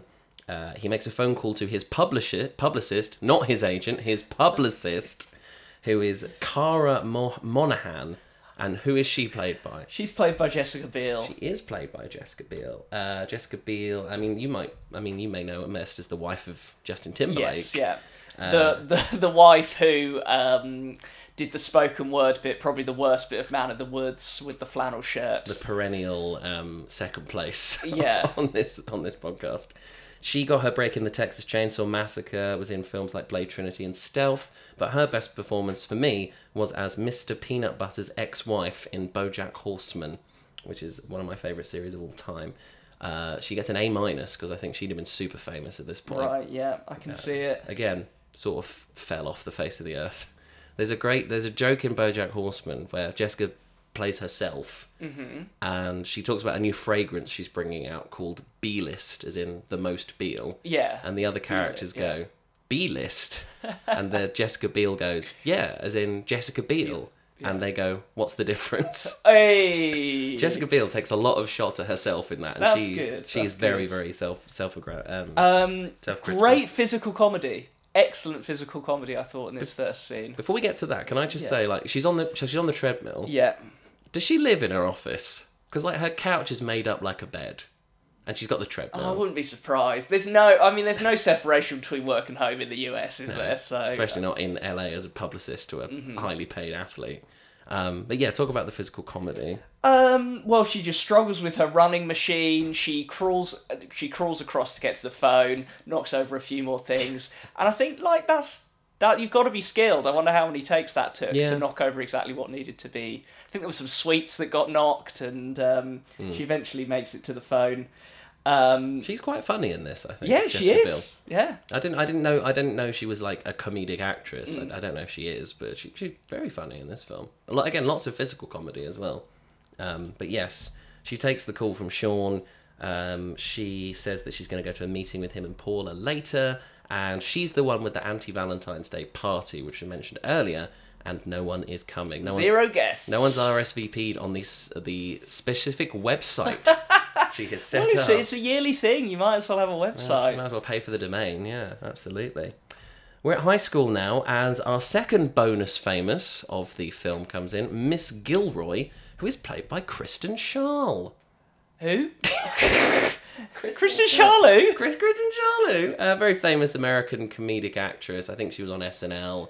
Uh, she was also in BoJack Horseman as the voice of Sarah Lynn. Oh, okay. Um, she talks to her class and she wants to speak to Grace. Who have you got down as playing Grace? Oh, I haven't. Have you not? Okay, Emma Roberts. oh, sorry. Yeah, it's Emma. Oh my god. Yeah, Yes, yeah. it's Emma Roberts. Uh, she was an actor on the big screen from the age of 10. I'm sure her aunt Julia Roberts had nothing to do with that. Uh, she's been in things like Wild Child, Hotel for Dogs, We're the Millers, and that awful looking Holidate, which some people said to me we should have done as our Christmas episode. Ah, Uh, she was also in a film called Nerve, which I saw at the cinema. Which I thought I've was seen Good. Nerve. It's good, isn't it? Uh, yeah, it's fine. Yeah, it's all right. I You might know, just rate that letterbox. I don't think- think I have. I think it's Dave Franco is in that as Yeah, well. I can't remember. I have seen that film. I think yeah. it's the OK Franco. I think it's the one we can talk about. Gee, I I think I remember Nerve suffering from what I talk about the Matrix suffers from, where it's Hmm. like great concept, too much action. I want the psychology. I want the psychology. It Yeah. suffers from like sort of um, we're talking about nerve now, like undefined villain syndrome as well. You never find out who the villain is. Mm-hmm. Right. It just sort of that is. Um, but yeah, I gave her a B. 'cause I think she's quite famous, and I used to fancy her a lot when I was a teenager. Um, Grace And you um, definitely don't anymore. no, absolutely not ever. Uh, Miss Gilroy speaks to Grace about wanting to talk to her at lunchtime, but Grace explains in explicit detail about how she's going to go and have sex with her boyfriend instead. Have you got who played the boyfriend? No, but he was a quite nice looking chap. He was, yeah. His name is Carter Jenkins, which again oh, is the most I, I have. American. Got, sorry, yeah. I'm going on to the next scene in my notes. Yes, I have written down Carter Jenkins. Uh, he's in his late teens in this movie. He has already had parts at this point in Scrubs and Lost. He was in a film called Aliens in the Attic, which I've also seen in the cinema. And he's also gone on to have films in uh, roles, sorry, in Mad Men and DC's Doom Patrol. He's not very famous. I've given him a D. oh, crushing You know who grade. Carter Jenkins is No. like. Certainly did after this. Oh, well, I bet you did. Miss Gilroy is seemingly like, would she like crushes her soda can out of frustration upon hearing this? Does she want to fuck Grace? Like, Mm, yeah. That's how it came. But she's the teacher. Fantasies, isn't Like, it? I, I thought she was a student. I thought like, what I is thought the- she was a student as well. Yeah. This is the first time you're revealing to me, yeah, that she's very uh, strange. Very I noticed her face as well. Oh, we've already talked about it. What about her face? Uh, no, I noticed the the, ac- the actor. I can't Oh, remember. her Kristen name. Schaal. Yeah. Oh, I see. Yeah, yeah, yeah. Um, this was very confusing and a bit creepy. I didn't like it. We never see Miss Gilroy again, by the way. we then meet who I think is the last new character. Uh, okay. Do you want to take this one? It's- he is your boy. Here's my boy. Um, Do you know the character name? no, Willie. of course. Character name is Willie. Um, the sexiest man on earth, uh, Taylor Lautner. Yeah.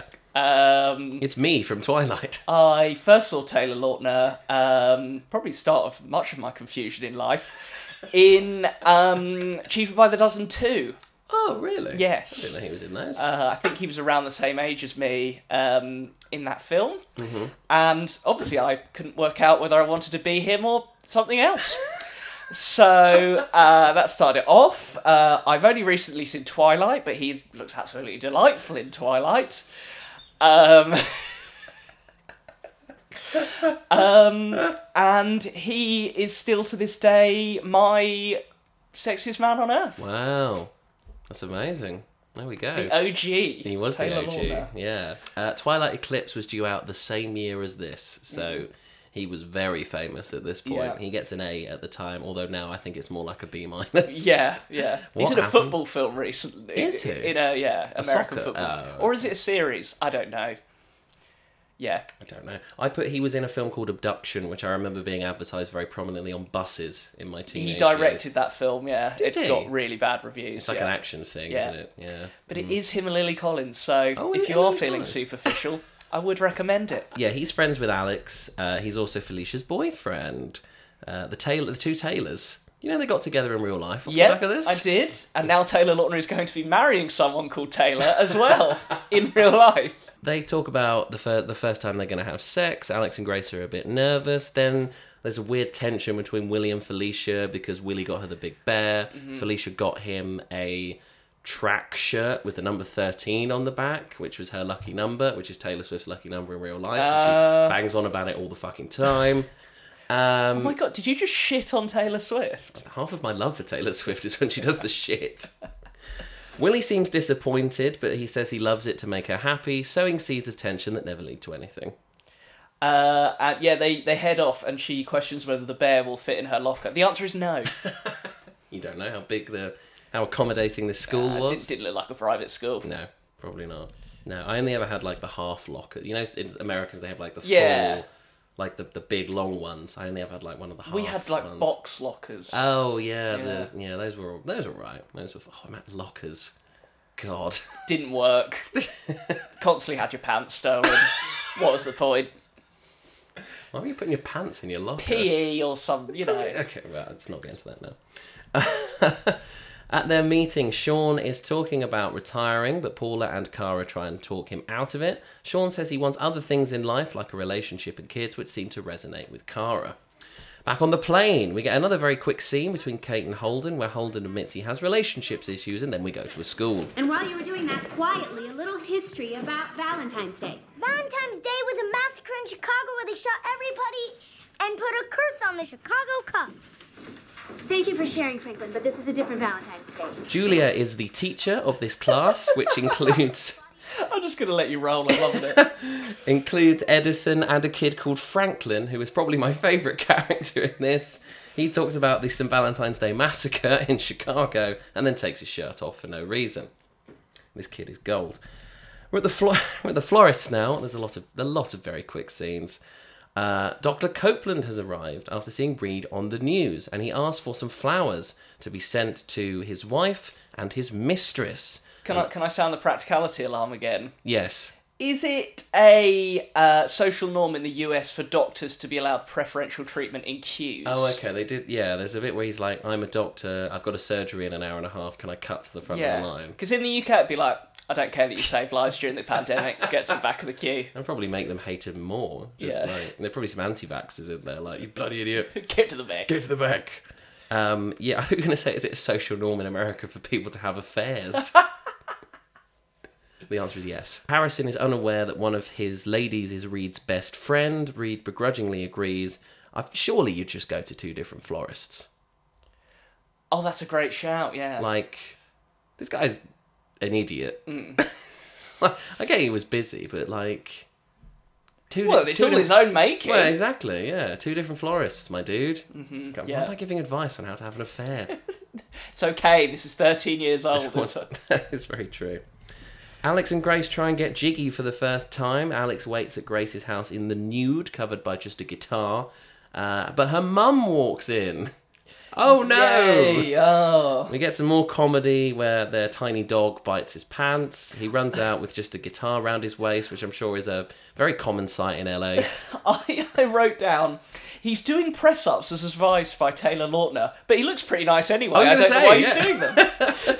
this is a kid who like plays he plays like trombone in the marching Yeah. band and he's a bit geeky. Yeah. He takes his shirt off. He's ripped. Very nice. yes. He's like, the Fergie. You know, Fergie was had all her things. that He's she the did. ultimate child. Yeah. Yes, I think he's a teenager. Child sounds weird. Uh, Grace picks him up and they drive away, and that's the end of that. Liz is using the company phone to talk to her clients, and this time it's a Russian man called Vladimir who really likes being dominated. Paula overhears and lets Liz off because, and I quote, you have a way with dirty words. I like that. She admires her spirit. She does. I wrote down. Yeah, fair play. Uh, also, Jason asks her out that evening, whatever. Sean is driving his car and accidentally. You're done already. I, I'm so tired. Sean is driving his car and accidentally smashes into the back of Alfonso's delivery van. Alfonso is a huge fan and lets him off the hook. They talk about love. Alfonso says that sometimes love doesn't exist unless it happens in front of other people. This inspires Sean to make his next move. Alfonso goes to drive away. The back door of the van breaks open, spilling all the flowers, including Edison's, into the road. He's not that angry about this. He's sort of like, oh no, and does a little stomp, and that's it. It's like, I mean, you've lost. Looks like you've lost half your business there for the day on the most important day. When he gets like smashed into by Sean, he's more content with like quips than he Yeah. is with. He's just like, oh, I hope you drive better. I hope you play better than you drive. Ha ha ha ha ha. ha. And then. Uh, Reed tries to warn Julia about Harrison's infidelity at the school, but Julia gets distracted when her class just randomly start beating the shit out of each other. Reed is sad because he didn't tell Julia what he needed to tell her. Uh, they then go to drop the mystery flower off at Reed's house for when Morley gets home from her undescribed Oh, yeah. job. School is finishes and Grace picks up Edison. Did you think they were brother and sister? Because I did. Well, that's what I've written down, yeah, but it wasn't till right near the end that it was like, babysitter, is it? Yeah. She does to, to to give it some credit. She does say when she's talking to Kristen Schaal, "I can't meet you after school because I nanny after school." Oh. but I did think they were like on a first viewing, dead Brother and certain sister, they were yeah. brother and sister. Yeah, absolutely. Um, she picks him up and takes him off to soccer practice. Julia calls Kara and says she isn't coming to the anti Valentine's Day party, which causes Kara to hyperventilate into a bag. Reed turns up at home to deliver the special flower, and then, and then. And then And then. um, Jessica Alba is leaving him. Um, or whatever she's called. Morley Clarkson. Morley Clarkson. Well, it is sounds like a leaving firm him. of lawyers. Um, and I don't blame her because um, she, you know, that she woke up in the morning. She was a bit groggy. Um, maybe accidentally accepted the proposal because she was tired, and uh, now she's on her way. Can I just say, like, the way she's doing this, so he comes, like, she's not expecting him to come home. She has cleared out the closet, taken stuff off the walls, Mm-hmm. and is taking the dog That is brutal. for him, presumably, to come home after a long day at work, find her gone with no explanation. Was she going to leave a note? Please Was she leave gonna a note. text him? That The dog, though, he deserves the dog. If Oh she's my! doing that this to dog, him. like when the dog runs to the other side of the, I Yeah. was, I was well enough. Like, Devastated. no, the dog's so cute as well. I said I'm sadder about the dog leaving than I am her. Morley's like, I don't, I, I'm focused more on my career at this point. I can't handle the sort of commitment you're ready to give me. And she says, Do you want a girl to just consider marrying you or just no? What a weird thing to say. Oh, it's a fair point. Um, I guess so. Her most crushing statement for me was the first phone call I made after you proposed was to my office to confirm my 10 o'clock meeting. In her, un- in her undescribed job. Oh my god. Yeah, Reed's uh, Reed's devastated, obviously, uh, and Morley leaves, taking the dog with her. Mm-hmm. Rut row. It's Romeo Midnight back again. And if those topsy turvy feelings have got you twisted inside out, think of the poet Rumi who 800 years ago said, All we really want is love's confusing joy. Amen, brother. She was there, huh? Is that it? Is this you believe?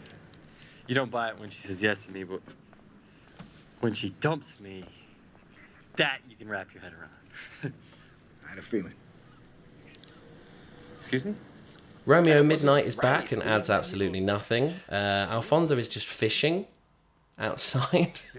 Oh yes, yeah. Um, he knew that he he said that he had an inkling that Morley was going to leave him, and Reed gets very upset about this because fair enough.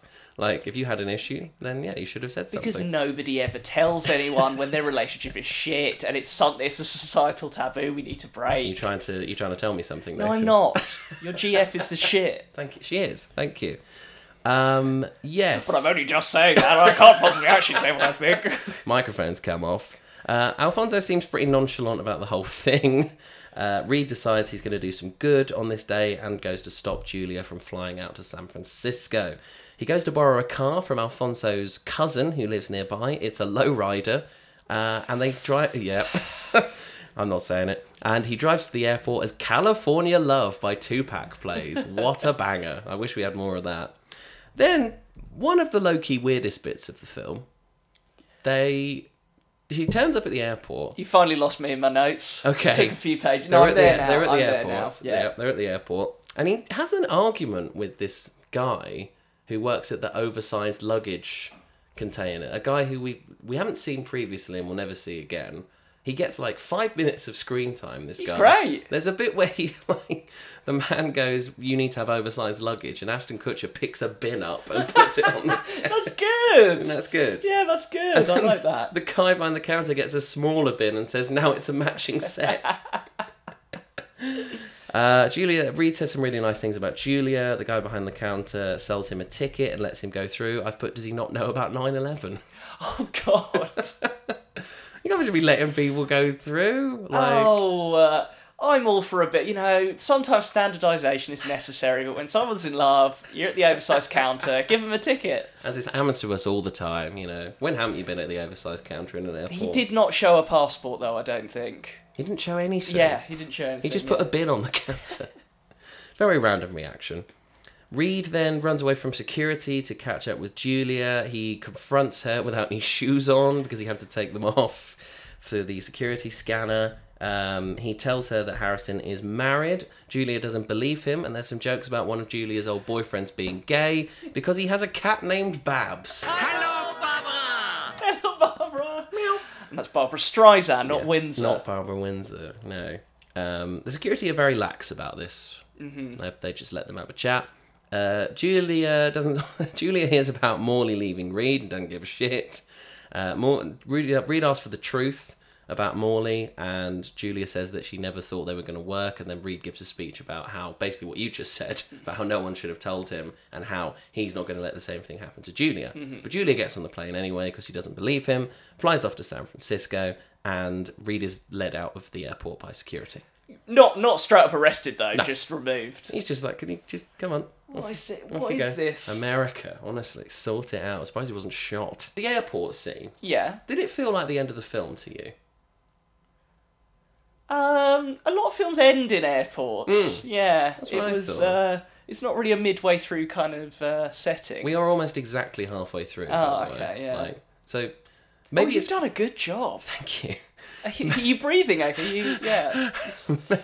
maybe because it is so like Love Actually, and that ends in an Mm-hmm. airport. I when he was run, he was doing. It's literally the same. He's running through the airport, dodging the security. The big orchestral music is playing. I was like, oh, this is a really good ending to this. You know, he's going to confront her. He's going to save the day. Blah blah blah. And I paused it and I looked at the time. There's an hour left. an hour. I was in. Oh. I was genuinely in shock. I was like, "Oh, that was really good." You know, a nice, decent half an hour and a half film. It's fucking hour left. Honestly, I mean, I was checking when it was going to end every five minutes, so I was aware. I, I was doing that from this point on. Uh, yeah. Ladies and gentlemen, as I'm sure you've noticed, we're experiencing a little turbulence. Nothing to be concerned about, but the captain has turned on the seatbelt sign for your safety. So if you could please return to your seats when we pass through this, which should be in just a few minutes. Yeah. Yeah. Just put your hands.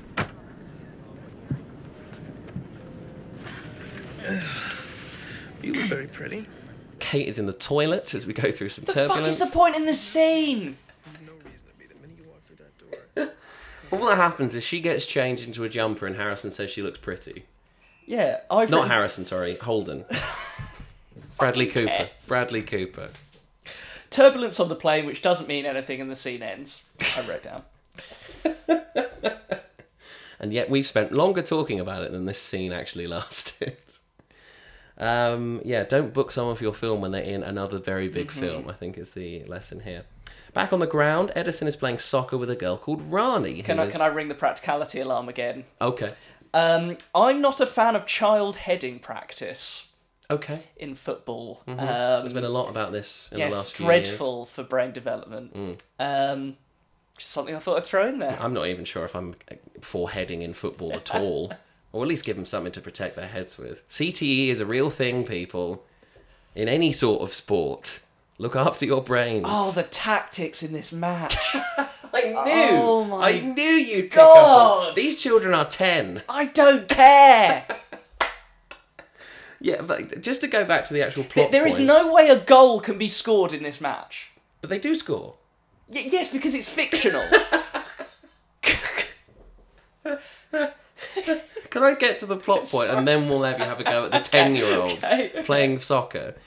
He's he's talking to a girl called Brani, who is a girl who clearly has a crush on him. They talk about giraffes. Um, Rani will come back up later on. She's, I think she mentions at this point she her family own an Indian restaurant and she's going to work there tonight at the Mhm. age of ten.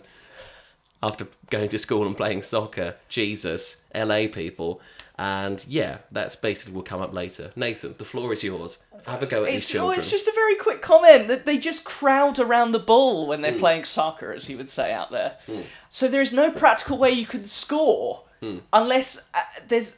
It's almost. I don't know how to explain it. It's almost like a push pull thing. I mean, that's kind of football anyway, Hmm. but like 20 people around a ball. It's a scrum. It's a scrum. The ball's not going to go anywhere. Have you ever seen kids play football?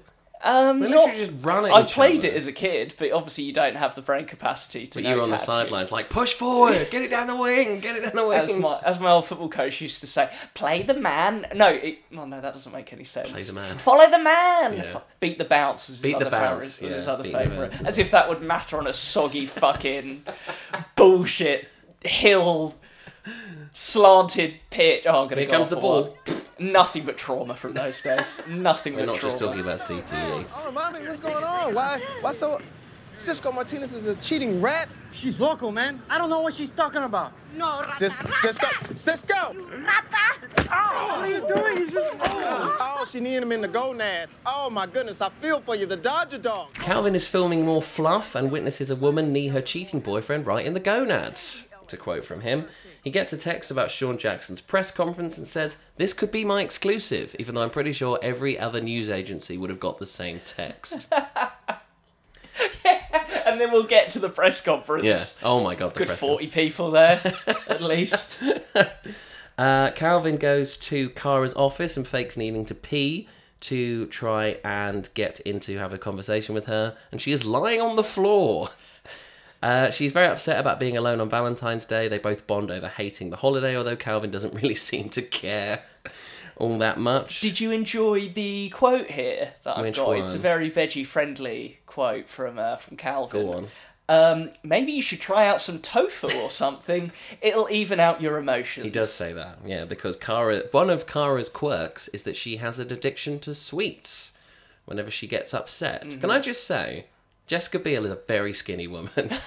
there is no way she has a skinny, she has a, a Sugar's just sweet going addiction. through her, you know. Like, and also it seems a bit dero- derivative, doesn't it? Oh, the woman's alone on Valentine's Day, so she eats a load of candy. This is written by a 76 year old man. Uh, who's known for the old, uh, well, the old faux fruity pas. statement, yes. Well, it was written by a woman, so I don't know what happens there. Uh, yeah, they basically like. Ca- Kelvin tries to wrestle the candy out of her hands and they fall. Candy goes everywhere. Kara falls on top of Kelvin. They share a sort of tender moment, and that's the end of that. I wonder where this is going. We're back at school. Kelvin's cameraman has taken over the duties of filming and he talks to Willie and Felicia. Felicia does some weird dancing, which I'm sure Amazing. you loved. Yeah. It's hilarious. Five, six, seven, eight. She essentially just crimps. It's great. They make out a lot. Yep. Like a lot, a lot. No complaints. Willie then does a backflip. Yeah, which is very was that impressive. Taylor or an extra? Absolutely not. Oh, okay, cool. It's got to be a stunt double, right? Oh, I just wouldn't be surprised. Surely. He's the greatest man on earth. He's the so. greatest living human. You are correct. Um, uh, that's a bit which I'm. It's a bit funny, but I'm not sure if it would fly today. The cameraman, when they're making out, just says, "God, I miss high school." Just- again, another classic old school line. His uh, his come, leading out of the po- report. I love that he says that they're ignorant of reality. That Yeah. made me laugh. Yeah, that was very good. It was a young, young love, like, vibrant, exciting, and completely ignorant of reality. Guy who plays the cameraman's good. He's got good cam- comic timing. Uh, there was always there was a funny bit where Willie falls over a hurdle and Felicia says, "You're still hot, baby." I don't disagree. Uh, Edison is upset because his flowers get destroyed in the van crash. They're at home at this point in Edgar and Estelle's home, which uh, like Grace is there. Why does he need a babysitter if he lives with his grandparents? Because they're so old. they're so old. They can't move. very competent. They are very competent. very good. They do a lot on their own in this film. Um, Edgar and Estelle then listen to Gra- again. This is another thing I thought they were related. Grace is there talking about her problems, like, Yeah. "Oh, me and Alex want to have sex." To these two old people who aren't related to her, I wouldn't have this conversation with my actual grandparents, let alone a, just bunch of old people. Wouldn't have this convo with a therapist. exactly. Maybe that's the problem. She says it's very hard to plan something to be magical, which is fair enough. Um, I've put here that she says that Alex is going to Stanford and she's going to Yale. Jesus Fucking hell. Fuck! Who's going to MIT? Yeah, exactly. Oh These my kids, God. like, bloody hell. Uh, Grace then says it's not like she's going to sleep with one person forever. Edgar reveals that that's exactly what he and Estelle have done. However, Estelle looks suspicious and walks away. Ah. Edison sneaks out while all this is happening on his bike to go and do something, I don't know. Grace spots him and gives chase in her Volkswagen Beetle, which I thought was quite good. Woo! We then get, well, I think one of the better bits of the film, I would say, is Estelle revealing to Edgar that several years ago she had an affair with his old business partner because Edgar was an architect. He travelled around the country a lot. This was a lovely scene. The acting from Shirley MacLaine, heartbreaking. Like, Uh, There was one line that made me laugh, go on. but it didn't last long, and we regretted it. Every affair, every single affair that's ever happened. Except the affairs that lead to new relationships, I suppose. But yeah, also like, so what? yes, you fucked him. You're keeping it secret for like 30 years. Come on. Uh, naturally, Edgar is so upset by this news, as am I. He hobbles out. He, he doesn't hobble. He's fine. They're very He athletic. has got that slight bend in the knees. He was the stunt person that did the backflips for Taylor Lautner. That was Hen- uh, uh, Hector Elizondo. Holden talks about. We're back on the plane, by the way. Uh, Holden talks about how much he hates Valentine's Day because he is recently single. Make a note of that. They then there's a, there's some banter like one of the stewardesses really fancies him. It, it's it's not really worth mentioning, but she's there. Um, we're then well okay. Are we in San Francisco or are we in Los Angeles?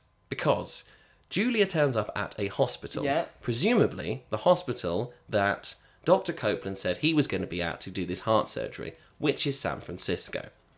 She goes up to the desk, and you overhear someone on the phone say, Los Angeles Hospital. yeah. So, what happened?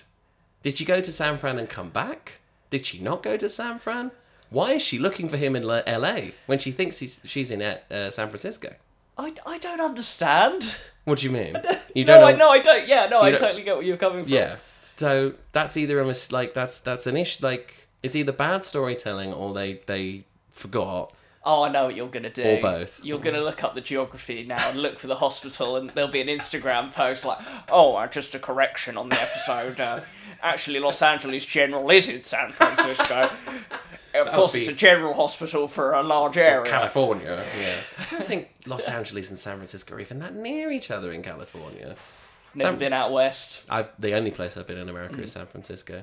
Did not see LA. So uh, yeah, Julia then asks the hospital staff if Dr. Copeland is married. She finds out he's been married for 15 years. And one of the receptionists then tells Julia where she can find Dr. Copeland that evening. The cliche when someone's retiring who doesn't want to retire is to say that it's because they want to spend more time with their family. I don't have a family, and with everything football has given me, the biggest thing it's taken away is that. Because of who I am, because of my job, I haven't been able to live the life I want to. With that in mind, I'll just say the thing I came here to say. I'm gay. I knew it. We're at the press conference now. Sean Jackson's gazebo. press. the Nathan Packham gazebo review coming soon. Do you want to have anything else to say about the gazebo? Or? Uh, Nike just thought it was really small but sturdy. really impressed. Especially for a rooftop, you don't want that blown away. That's true. Someone's dying. That's out very there. true. Yeah, very very true. Um, completely thrown me. Sean Jackson's press conference under the gazebo. Um, Cara's there. Uh, Paula Thomas isn't there. Um, she's getting a massage while this is happening. She's sort of watching it. Uh, Kelvin is there. Sean thanks His everyone, agent isn't there. but his publicist, publicist is. Are they, are they job sharing? Is it part time? Fucking no, I don't know. Sean thanks everyone's for coming, and then what's the big announcement, Nathan? He's a homosexual. He is a He's gay. homosexual. As he, as, a direct quote from the film: "He's gay and ready to play." It's like me after the pandemic. Hey. Paula, while she's watching on TV, says, "I knew it." Great. Uh, Calvin asks him a question about, like, basically, just completely glosses over the coming out and just says, Mm. "But you're retiring though," and that's when he says, "I'm gay and I'm ready to play." We are at the restaurant where Dr. Copeland is having a meal with his wife, and who is their server but Julia in disguise? She. Oh, go on. I think, according to YouTube, this is the scene that a lot of people Oh. uh, reference if they're talking about this film. It was a good scene. Yeah. I think this was a decent scene. It, w- yeah, Um, you type in Valentine's Day film Oh. on YouTube, it comes up with by the film, and then it comes up with this scene. Oh, okay. No, I didn't know that. Fair enough. Um, basically, Julia just toys with Harrison in front of his wife. His wife has no idea, obviously, that they're having an affair. The whole thing ends when he when she puts down the wind up heart on the table and then makes a mention to juggling, and Mm-hmm. that's when the wife gets the idea. She then leaves, and it turns out that the maitre d' of the restaurant is Franklin's dad. But that's a different location. Again, you could talk location. I don't know where they are. Yeah, I don't know yeah. where they are. Um, are we going into details about the serving that she comes up with? If you'd like to. um, the lying stinking pig, Yes. uh, which is uh, pig, a pig's testicles chopped up finely and put in its ass. Hmm. I, Uh, like, I like how she's like, well, just think of a better word, ass. and then I think there's a bit where they cut out the cold, useless heart as well. It's it's very good. Hmm. There's actually a very funny bit. The the woman who plays uh, Dr. Copeland's wife, after Julia gives the big spiel, there's Yeah. a perfect pregnant pause, and then she just goes, "I'll have the salmon." Which was Oh, another very- funny. Oh my god. Go on. This scene was good. I like Go this on. scene. Um, so she gives him the wind up toy, and then they cut to another table with an old man, and he's so old. and he's just, just leans across to his wife, and he's like, Did we get a toy? I did. That was quite good. Yeah, there. Are, we're not talking about them because we'd be here forever. But there's lots of background gags and like one-off little one-liners that are quite funny. Um, I remember the bit in the hospital um, where there's it's like again like classic old like classic old school humor. There's a guy in a wheelchair and a young Oh, attractive yeah, yeah, yeah, yeah. attractive nurse, and she goes, "Are you ready for your sponge bath?" And he goes, "Boy, am I!" it was yeah. Ugh. Ugh. anyway, uh, speaking of restaurants, we go to another one now. Uh, Kara turns up to the Indian restaurant that Rani's parents own. Yeah. She's carrying a huge heart-shaped pinata with a big si- X through the words Valentine's Day, loads of balloons. She sets up for the anti-Valentine's Day party. Restaurant number three, where Liz and Jason are having their meal. For some Oh, reason, this scene. everyone sat really close together for some Yeah. reason. It's Wagamama. it's Wagamamas. Um, one side, they have got a couple just furiously making out with each other. Basically, the whole thing like ends when Liz gets another phone call. She really needs to schedule these better. Like, can they just ring up, ring up any You time? can't schedule an erection. But is that how it works though? Like, does she not have like a time slot? I where- don't think that's how phone sex work. If anyone works in the adult phone industry, DM us, so we don't need, you don't need to publicly post about it if you need to protect your identity. out and proud.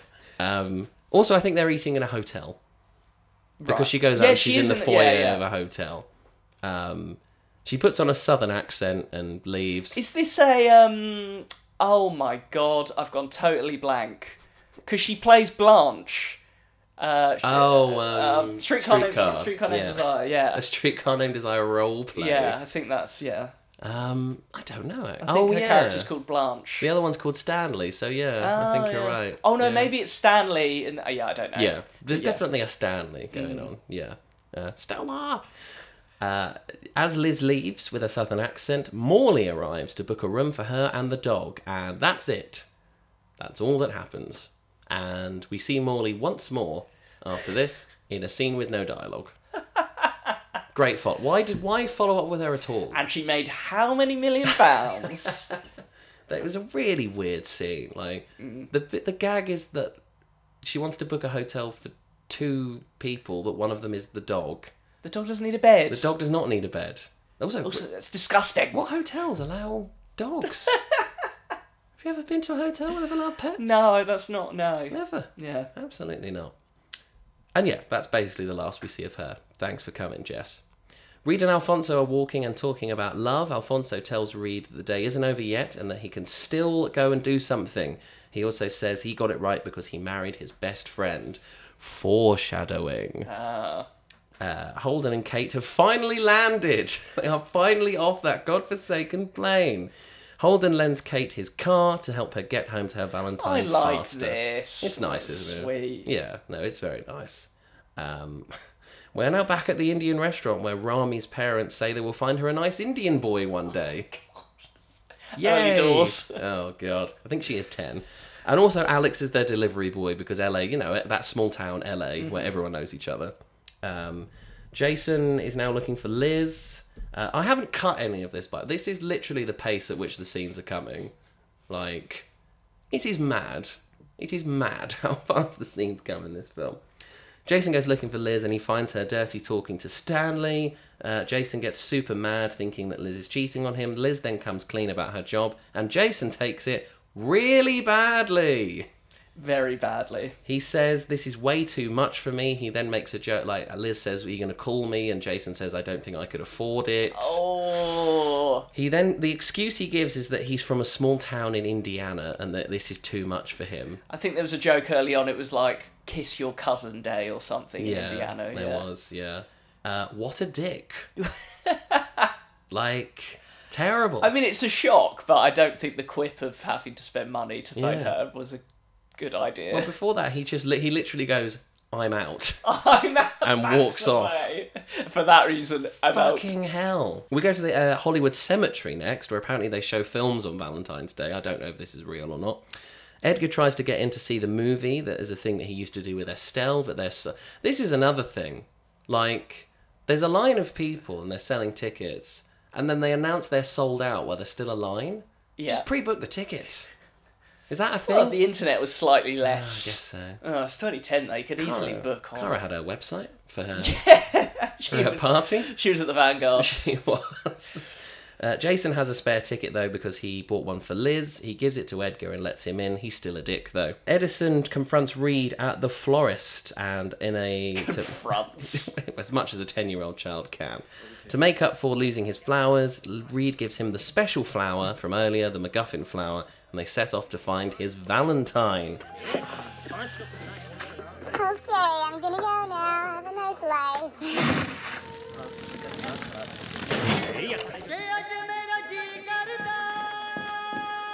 You came. What happened?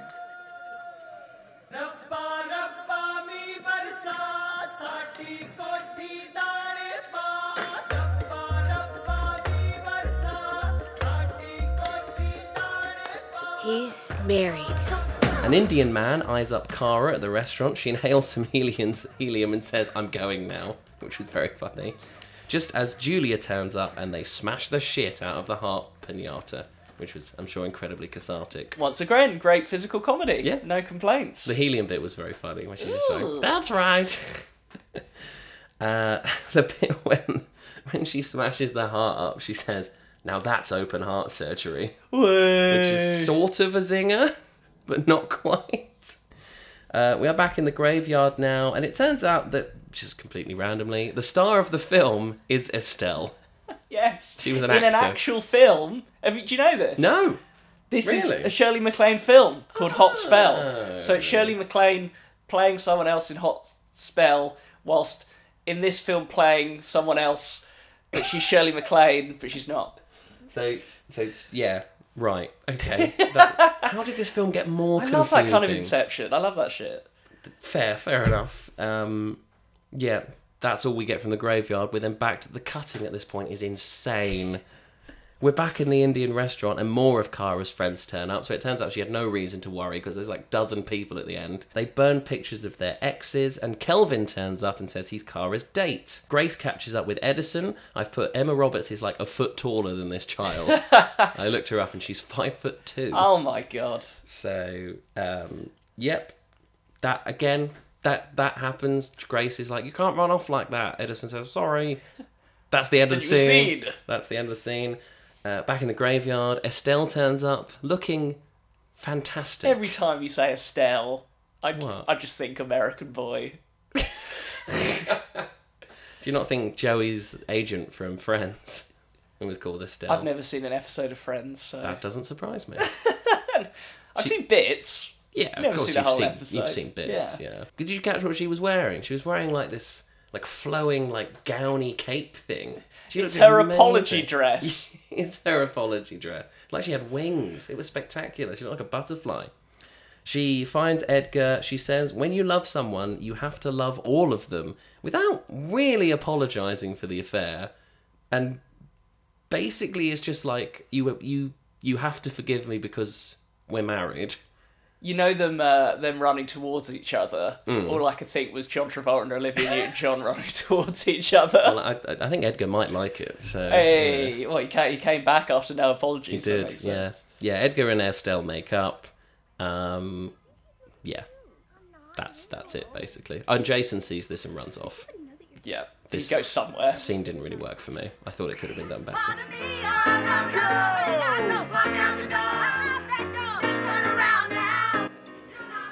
This is for you. For me? You're my valentine. We're back at the Indian restaurant, and Kelvin and Kara are singing "I Will Survive." Great stuff. I laughed so hard. Really? Yeah. Oh, I thought nice. It was funny. That Grammy award-winning musician Jamie Foxx. Not playing the piano out of sync with uh, whoever. No, uh... no. Yeah, it wasn't. uh, Absolutely not. Edison turns up at the restaurant and goes up to Julia because she's his Valentine. His his teacher. Good. Um, he gives her the the MacGuffin flower. Like it looks all like they open it, and I'm like, it's all right. so yeah, I thought it was going to be like an amulet or Yeah. something from Titanic. From Titanic, the magic goes off. They then have a conversation where, like, basically Edison's like, "Oh, is it the age difference that's the problem?" And I'm like, "Yes, Yes, it is. yes, it is Legally. Yep. And she and Edison's like, "If it's my height, then I'm gonna get taller." so he's self-aware of how young he is in this Oh, it's situation. so weird. I don't like this trait in films where kids like fall in love with their teachers, and the teacher has to be like. Oh, it's okay. Oh no! Oh no! It's not because I'm, you know, don't want. It's not because I don't love you, and I don't want to be a pedo. Uh, It's just, yeah, it didn't. It's horrible. She basically, Julia then points Edison in Rani's direction. Did you get why Arnie, Rani and Edison are friends? Great line. She is the only fifth grader who has Frank Zappa on her iPod. um, What Zappa tracks do you think Edison would be a fan of? I think probably. That's a very good question. you. Oh my god. You feel like because they're younger, it would be the later stuff that you can actually understand. I mean, I hope it's not Bobby Brown Goes Down. That Is it would Bobby- is that that what would it's be an called? issue. Yeah, Bobby yeah, Brown it's goes called down. that. That, would the be latest an stuff issue. I have terrible knowledge of, but yeah, I doubt he's listening to the little house I used to live in, which we um, always reference on this The podcast. twenty-minute Yeah. instrumental piece. Yeah. Um, do you- or anal retentive calliope music. Or cal- oh, how do you Cal- say that? cali- Calliope. cali- no, oh, Calliope. Calliope's the There we go. music. Oh. Yeah. Or have I There think we go. that's the name of one of the songs. We've been here a long time. Help I'm a My- Rock is a great song. Where they just scream Help I'm a Rock for that five would probably minutes. appeal to kids. Yeah. I think. Yeah. Help I'm a Rock. Zappa's very kid friendly. No. no. No. Julia has a realization and runs away, basically. Uh, oh no. Calvin goes to leave the restaurant, and did you catch what he said when he left? Um is this the I am the chocolate line? I am the chocolate. No. Oh, No. okay. What do you want to. There is that as That's well. the- just what I've got Oh, written okay. down. Fair enough. Jamie Foxx says I am the chocolate. The chocolate. Fair enough. Cal- Calvin goes to leave the Indian restaurant, and as he leaves, he goes. Oh god. Then some Bangra music starts playing. But it's Uh, not. Oh, okay. It's what is not. it? It's an Indian version of Signed Sealed Delivered. Is it? Yes. Oh. Which played earlier in the film. By an artist called Anju Ramapriam. I looked it up. Wow. Because I really liked it. Oh, fair enough. There we go. Yeah, there's some dancing going on. Everyone's having a good time. Edison and Rani have an awkward conversation where Edison says, I don't usually go for girls my own age. He then ends it by saying, I don't really have anything else to say. Which sounds like something you would say. Uh, and every time you ask me how I am, I'm like, nothing to report. Nothing to So, report. And that's the and then end. I go off on a rant about 10 minutes later because there is something to about report. gazebos. Yeah. Uh, then this is the worst editing for me in this Mhm. film. We cut outside because Alex and Grace are there. They're having a conversation. Grace, basically, this is kind of, this is pretty much verbatim. Says, "I don't think I'm ready to have sex." They cut on that line back in the restaurant to them dancing. Yeah. Kara goes, I'm going now, and leaves.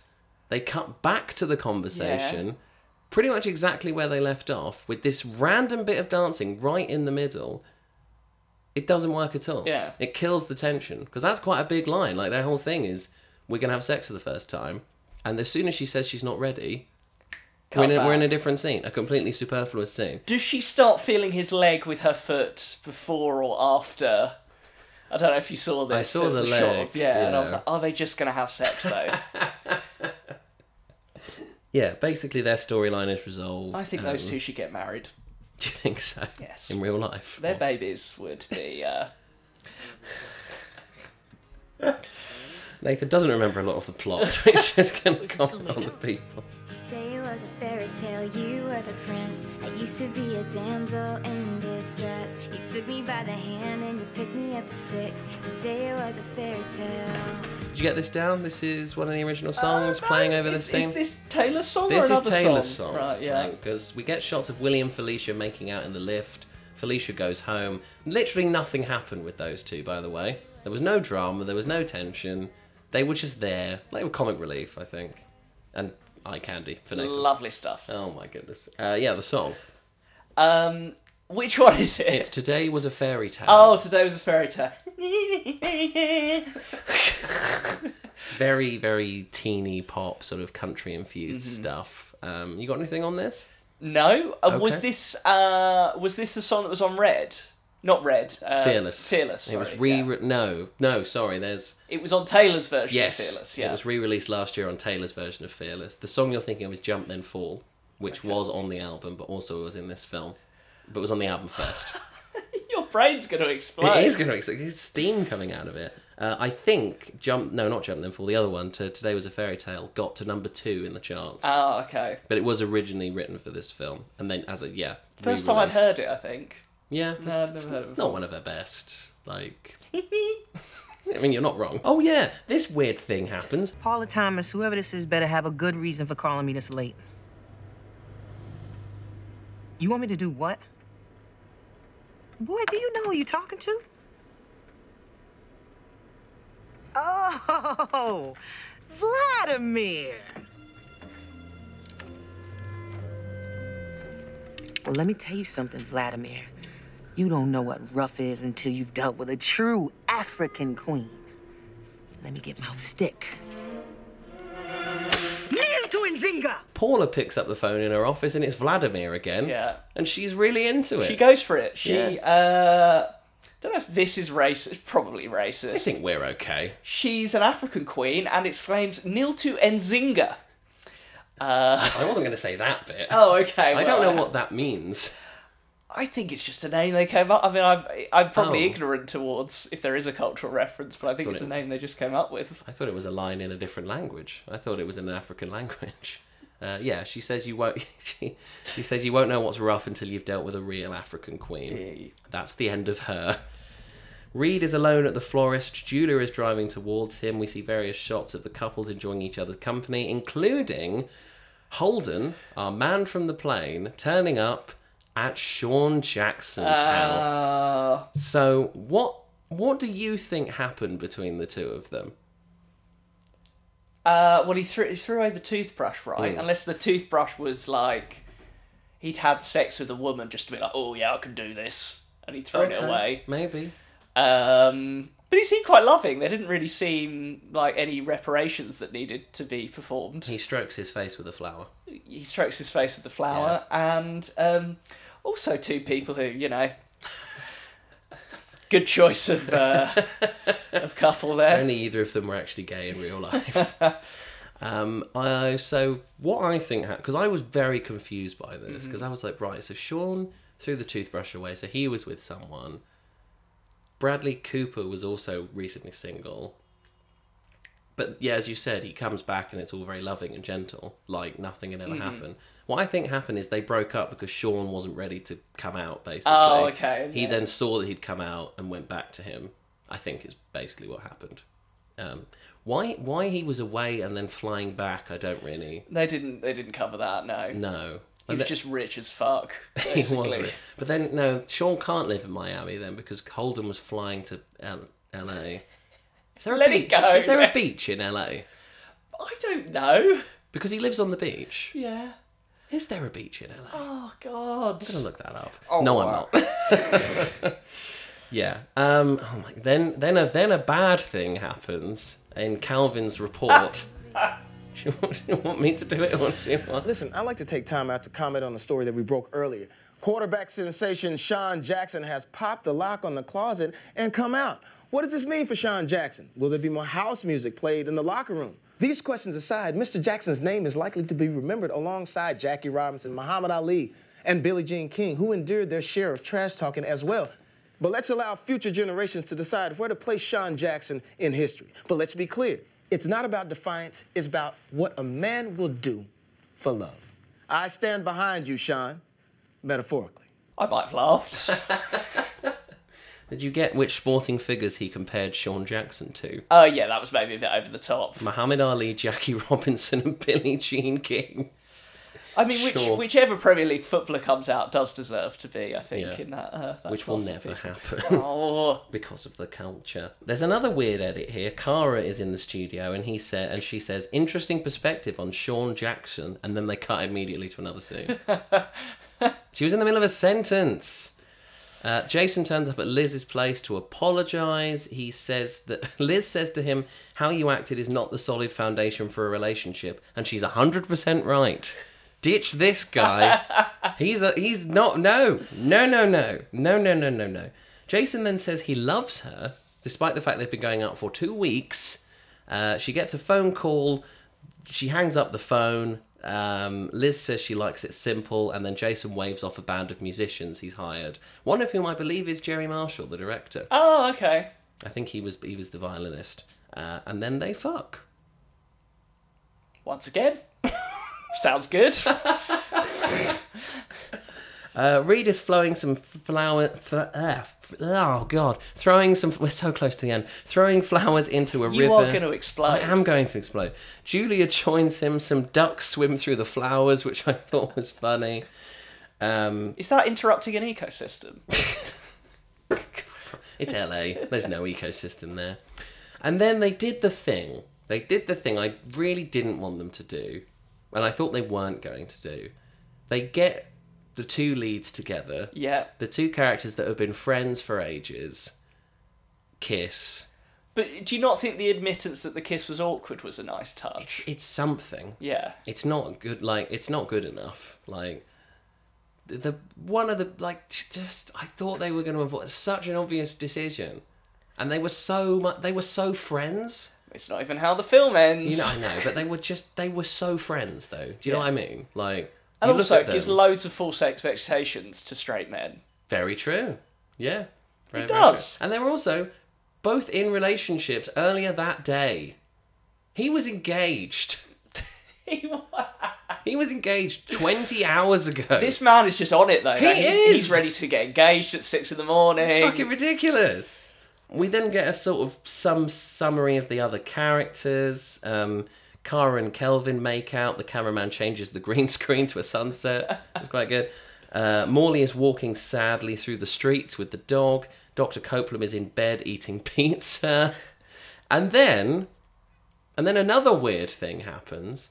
We go to Edison, who's in bed, and who should turn up but Kate, the soldier. But we thought she was dead. It was made very obvious that she was dead. No, everyone talked about her like she was dead. She hasn't, she hasn't been gone 11 months. Did they think she was dead? She's in the military. Like this was very strange. Like that, you know, there's plot twists, and then there's plot twists that make sense. And why, like earlier in the film, when Estelle's like, "Well, he usually does this with his mother," she, all she needed, you know, in a normal conversation, you'd go, "Usually does this with his mother, who's getting back tonight too late," rather than being like, "Oh, usually She does this with his died. mother." Yeah. Um, my notes just say she's the mum, she's not dead. Blunt at this um, point. Reed and, Reed and Julia are making out again on the bridge. Romeo Midnight closes out the film with those three magical words Let's get naked. Woo! And then we're done. Can we talk about the I credits? need a cigarette. Uh, yes. what, what did you talk about? You the- need a cigarette. talk about the credits. Uh, so we've got some outtakes and stuff in the Mhm. credits. A lot of it quite endearing, actually. I did. I stopped after the. cr- I stopped. Uh, I couldn't do um, it anymore. oh, there's no Beazle, so you didn't miss too much. Um, we've got Ash- Ashton Kutcher. He can't use a seatbelt, and they cut to that like three times. It's quite funny. He tries to carry on doing his dialogue as he's trying to do the seatbelt. Um, there is a uh, a scene where Bradley Cooper mounts Julia Roberts on the plane, um, which I don't know whether it would have made the cut. He, she, he doesn't. act- He he motions to. I'm not. see. I am splitting hairs. It's pretty bad. Um, there's a really cute scene with Taylor and Taylor where one of them goes, "Hey, I'm Taylor," and the other one goes, "And I'm Taylor." And I they're think like, I've "It's seen that one. confusing. We know that." I was Yeah. like, "It's cute. They're gonna screw later." Julia Roberts d- is in a car and makes does a line f- that's in Pretty Woman as well about her shopping on Rodeo Drive I've not seen or it. something. Uh, t- Today was a fairy tale plays at the end as well, and then the it ends with Taylor and Taylor running. Come on, come on. If I can do it, so can you. It ends with Taylor and Taylor running into a love heart of people Aw. on a field as the film ends. Oh. Seemed like a nice holiday for Taylor Lautner and Taylor Swift. Yeah.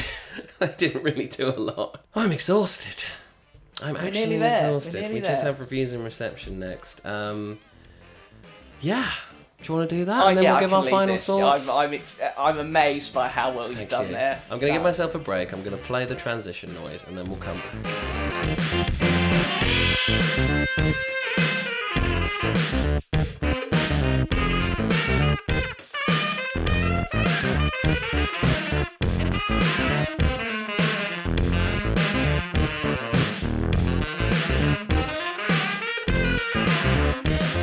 box office first Mm. because that means nothing, so we'll get it out of the way.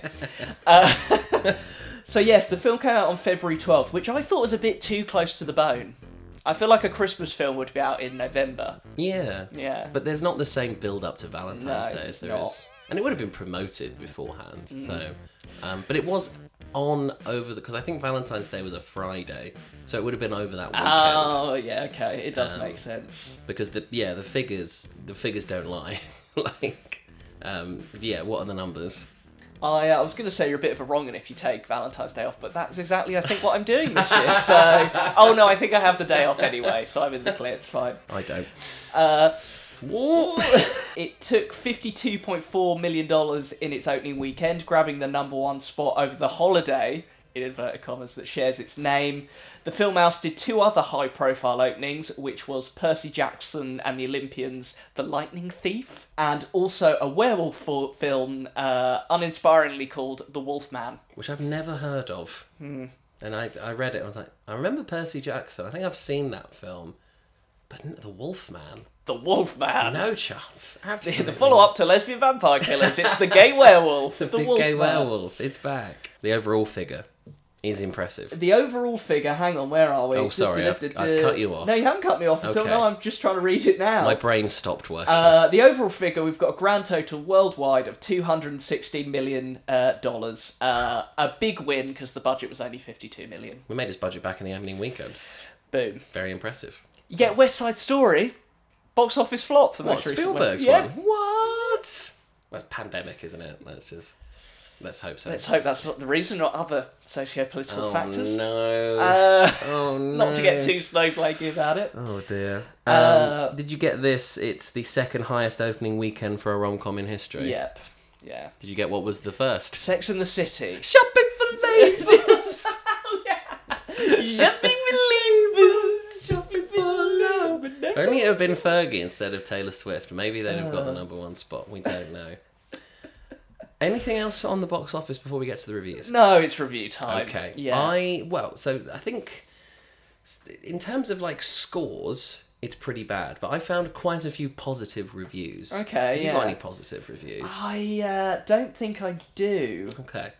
So Debbie Lynn Ellis of Behind the Lens called it a perfect date movie, laced with laughter, saccharine sweetness, and enough hearts, flowers, and ribbons and bows to melt even the coldest heart in a score that was three out of five, which is obviously not great, Mm, but it's yeah. not bad.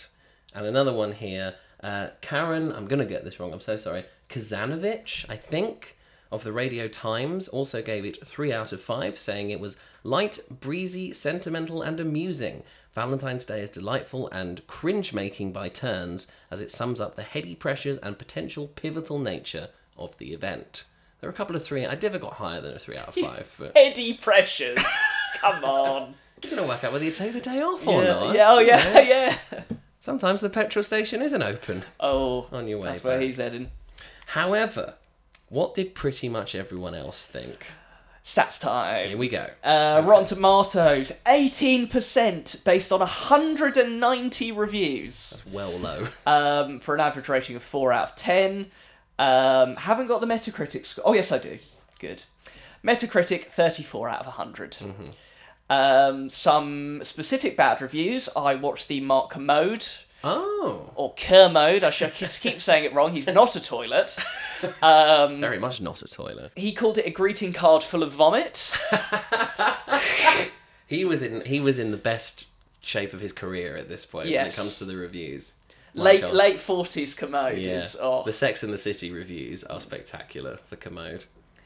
Um, do we want any more? Have you Um, got the Guardians? I have got the Guardians. Oh, Peter it's Bradshaw's, yeah. brutal. It's brutal. It uh, it makes love actually look like Citizen Kane. um, just a yucky, plasticky confection of sentimentality, like eating fudge with a cellophane, Cellophane. cellophane, cellophane wrapper on. Yeah. He called it a brutal St. Valentine's Day massacre of comedy, of love, of believable human emotion. Absolutely brutal. And Roger E- Ebert, our fave, the the dean, as they Indeed. call him. Yeah. Looking Um, down on us from film critic heaven. He uh, he said it was a first date movie because you shouldn't go on a second date with someone if they like it. Also, you shouldn't go on a first date to the cinema at all. That's No. a terrible idea. Yeah, talk talk it. to them exactly. Yeah. Made that mistake a few times in my teens. Um, yeah, those are all the reviews I've got. Basically, um, I will just say though, uh, the audience scores on the various websites weren't too bad. Rotten Tomatoes was forty-seven. Metacritic was fifty-one. Right. Which is again not great, but it is. It's the figure I landed at. Yeah. I s- gave this. I gave it two stars on Yeah, yeah. Letterboxd. Follow me on Letterboxd. Um, I'd probably give it like a mid forties. We're doing out of hundred, like a forty-four, maybe. Mhm. Like it's not the worst thing we've ever done. No. It's in the top half because some of it really works and some of it is really fun. I was just entertained throughout. I you, was Oh, fine. You had a good time Yeah. with this. Okay, I mean, it's pushing a three for me. I did give it two and a half, but that yeah, is. it's pushing a three. The first viewing, I enjoyed it. The second viewing, where I had to take notes and keep track, You were not was enjoying it. Such a slog. Stopping it every five minutes. You're to so keep having a track. nap after this. Got to clean the kitchen. Oh, it's got to clean. Oh my god. I think the problems with the film are there's too many characters, there's too much going on, and by stint of that, it's none of it feels consequential. You don't spend any time with any of the people. Mhm. You don't really know enough about them to care. And it suffers as a result. Like it's more collect like in love you know, it's it suffers from the same problem as love actually. There's too much going on and I don't care about any of the characters. I don't think that some of the character I hate some of the characters in Love Actually. Like I cannot stand Hugh Grant's character in Love Actually. I guess you, you don't like the Colin Firth character Nope. as well. Yeah. Uh, I liked probably more of the characters in this, but I felt like there were more. There were way There more were in more, this, yeah. and as a result, like so much. Like it, it, it's like Gary Marshall wanted to make several different films at once, so he made the film about the old people having you know re- re- realizing one of them had an affair he Mhm. made the film about two people on a plane he made the film about two teenagers being in love he made the film about the man struggling with his sexuality. He made the film about the career woman not having enough time for love. All those cliches are their own films. Like, there are lots of films like that. You can go and watch them. He put them all into two hours, which honestly feels like four when you're trying to take notes. I bet the second view was like. Four, Oh, yeah. it was so long. I had to do it in two chunks, and it was really, really dragging towards the end. Um, I would say it was bad. but I would put it towards the top end of bad stuff. No, that it's we've it's done, a mid table of everything we've done for me. for sure. We've done 24. I had now. fun. I, I, I enjoyed some of it. I don't think Taylor Swift was as bad as everyone said she was. As I said, no bad performances. Some of the comedy was very good. But yeah, towards if I was in the cinema watching this, I would be so happy to get out of there at the end. And that's all I got. Yay. It's finally over. We What's finally the did runtime? it. Uh, well, let me check. It feels good. We're running. Well, we're just going up to two hours. Oh, okay, so yeah. Let's wrap this up quickly. Uh, we don't have a poll to do. We don't have a poll so to do. That'll that'll um, Um, shave some time off because next episode is da da da Uh, da. The Wilsons! the second annual Wilson Awards, our own awards, where we celebrate us and how great we are and everything that we do on this podcast. Last year we had categories like uh, worst, best and worst song, worst character, worst. What else did we do last year? Ultimate Bollocks, Ultimate- the big, I mean, biggest that's the, award. that's the big one. Yeah. Best bad thing that wasn't a bad, Bad thing. thing that wasn't a bad thing. Uh, Various. We did like our own awards and stuff. Worst character. Worst, I said that one. Oh, but sorry. Yeah. Uh. Um, we also did worst character as well, Ah. and we're doing we're bringing it back. We're doing the Wilson Awards again, covering everything we did last year. Yeah. So from Rude Box to this Christmas, we're covering it Yeah. all. And um, who's leading? Is it me or are you? I think it'll be you because I led last year, so I'll hand to that do over it. to you. I am in the midst of listening back through to what we did last year and finding clips and making a playlist. Gotta fucking finish that before we record. Quite essential. it's quite essential I do that, so uh, that could be fun. Uh, but we'll get there. It's fine. Hmm. Um, yeah, I'm currently listening to last year's Wilsons. Oh, okay. um, I don't think there'll be anything from there, but uh, we're not, not. We can't nominate anything from the awards. no, we can, ceremony. no, we can't. I'm just That's- listing out for if there's any anecdotes or anything. Oh, but fair yeah. enough. Yeah. And then we will get back to normal service in April with Which will another be music, music, poll, yeah. and we'll reveal that poll at the end of the next one. Yeah. So, bit of a weird ending to this one. But something that hasn't changed is social media. Hey! Find us on Facebook at the uh, search for the Bad Things Podcast, Twitter and Instagram at Bad Things Pod. You can find us to listen to us on Acast and on Apple Podcasts. Leave us a review on Apple Podcasts, five stars, please. And uh, You can do it right now, please. Nobody's That's a- gonna get That's that. a Paul McCartney reference. And yes, we could, when we do have polls, they go out on Facebook. That's where you can get involved in the action. Thank you, Nathan, Thanks. for joining me on this very I'm special. very worried for your health over the next couple of days. Just every day. Just No! worried about my health every day. I'm going to go and do some yoga on a beach and relax. Ugh! in Oh! you South don't have London. legs. you don't have a brain or legs. Anything you want to say, Nathan, to wrap this up? Um, I hope everyone has a wonderful Valentine's Day. I used to be a cynical shit, but um, I think you should all go and have lots of sex. and uh, remember that we've been through a pandemic, and you should be as intimate as you wish with uh, whoever you're going to be with.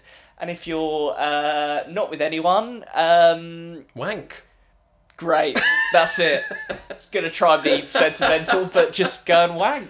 Go and Um, No, go and um, well, wank, yeah, but go. Um, send a nice message to a friend or family member that you Absolutely. love. Um, Valentine's Day it's not doesn't- all about romantic love, especially when it's a child and their school teacher. so, Absolutely. Yes. And wank. And wank, yeah, absolutely. And a big shout out to any of our LGBTQ plus listeners who were not represented in this film well at all, despite despite them me trying. laughing, Yes, love is beautiful, love is free, love is for everyone, and have a wonderful, lovely day. I've been Jacob Simmons. He's been Nathan Packham. I love you, Nathan. I love you too. Goodbye, love. Goodbye, goodbye, love. Thank you for listening, everyone. We'll see you for the Wilsons. Get your tuxedos out. Bye bye.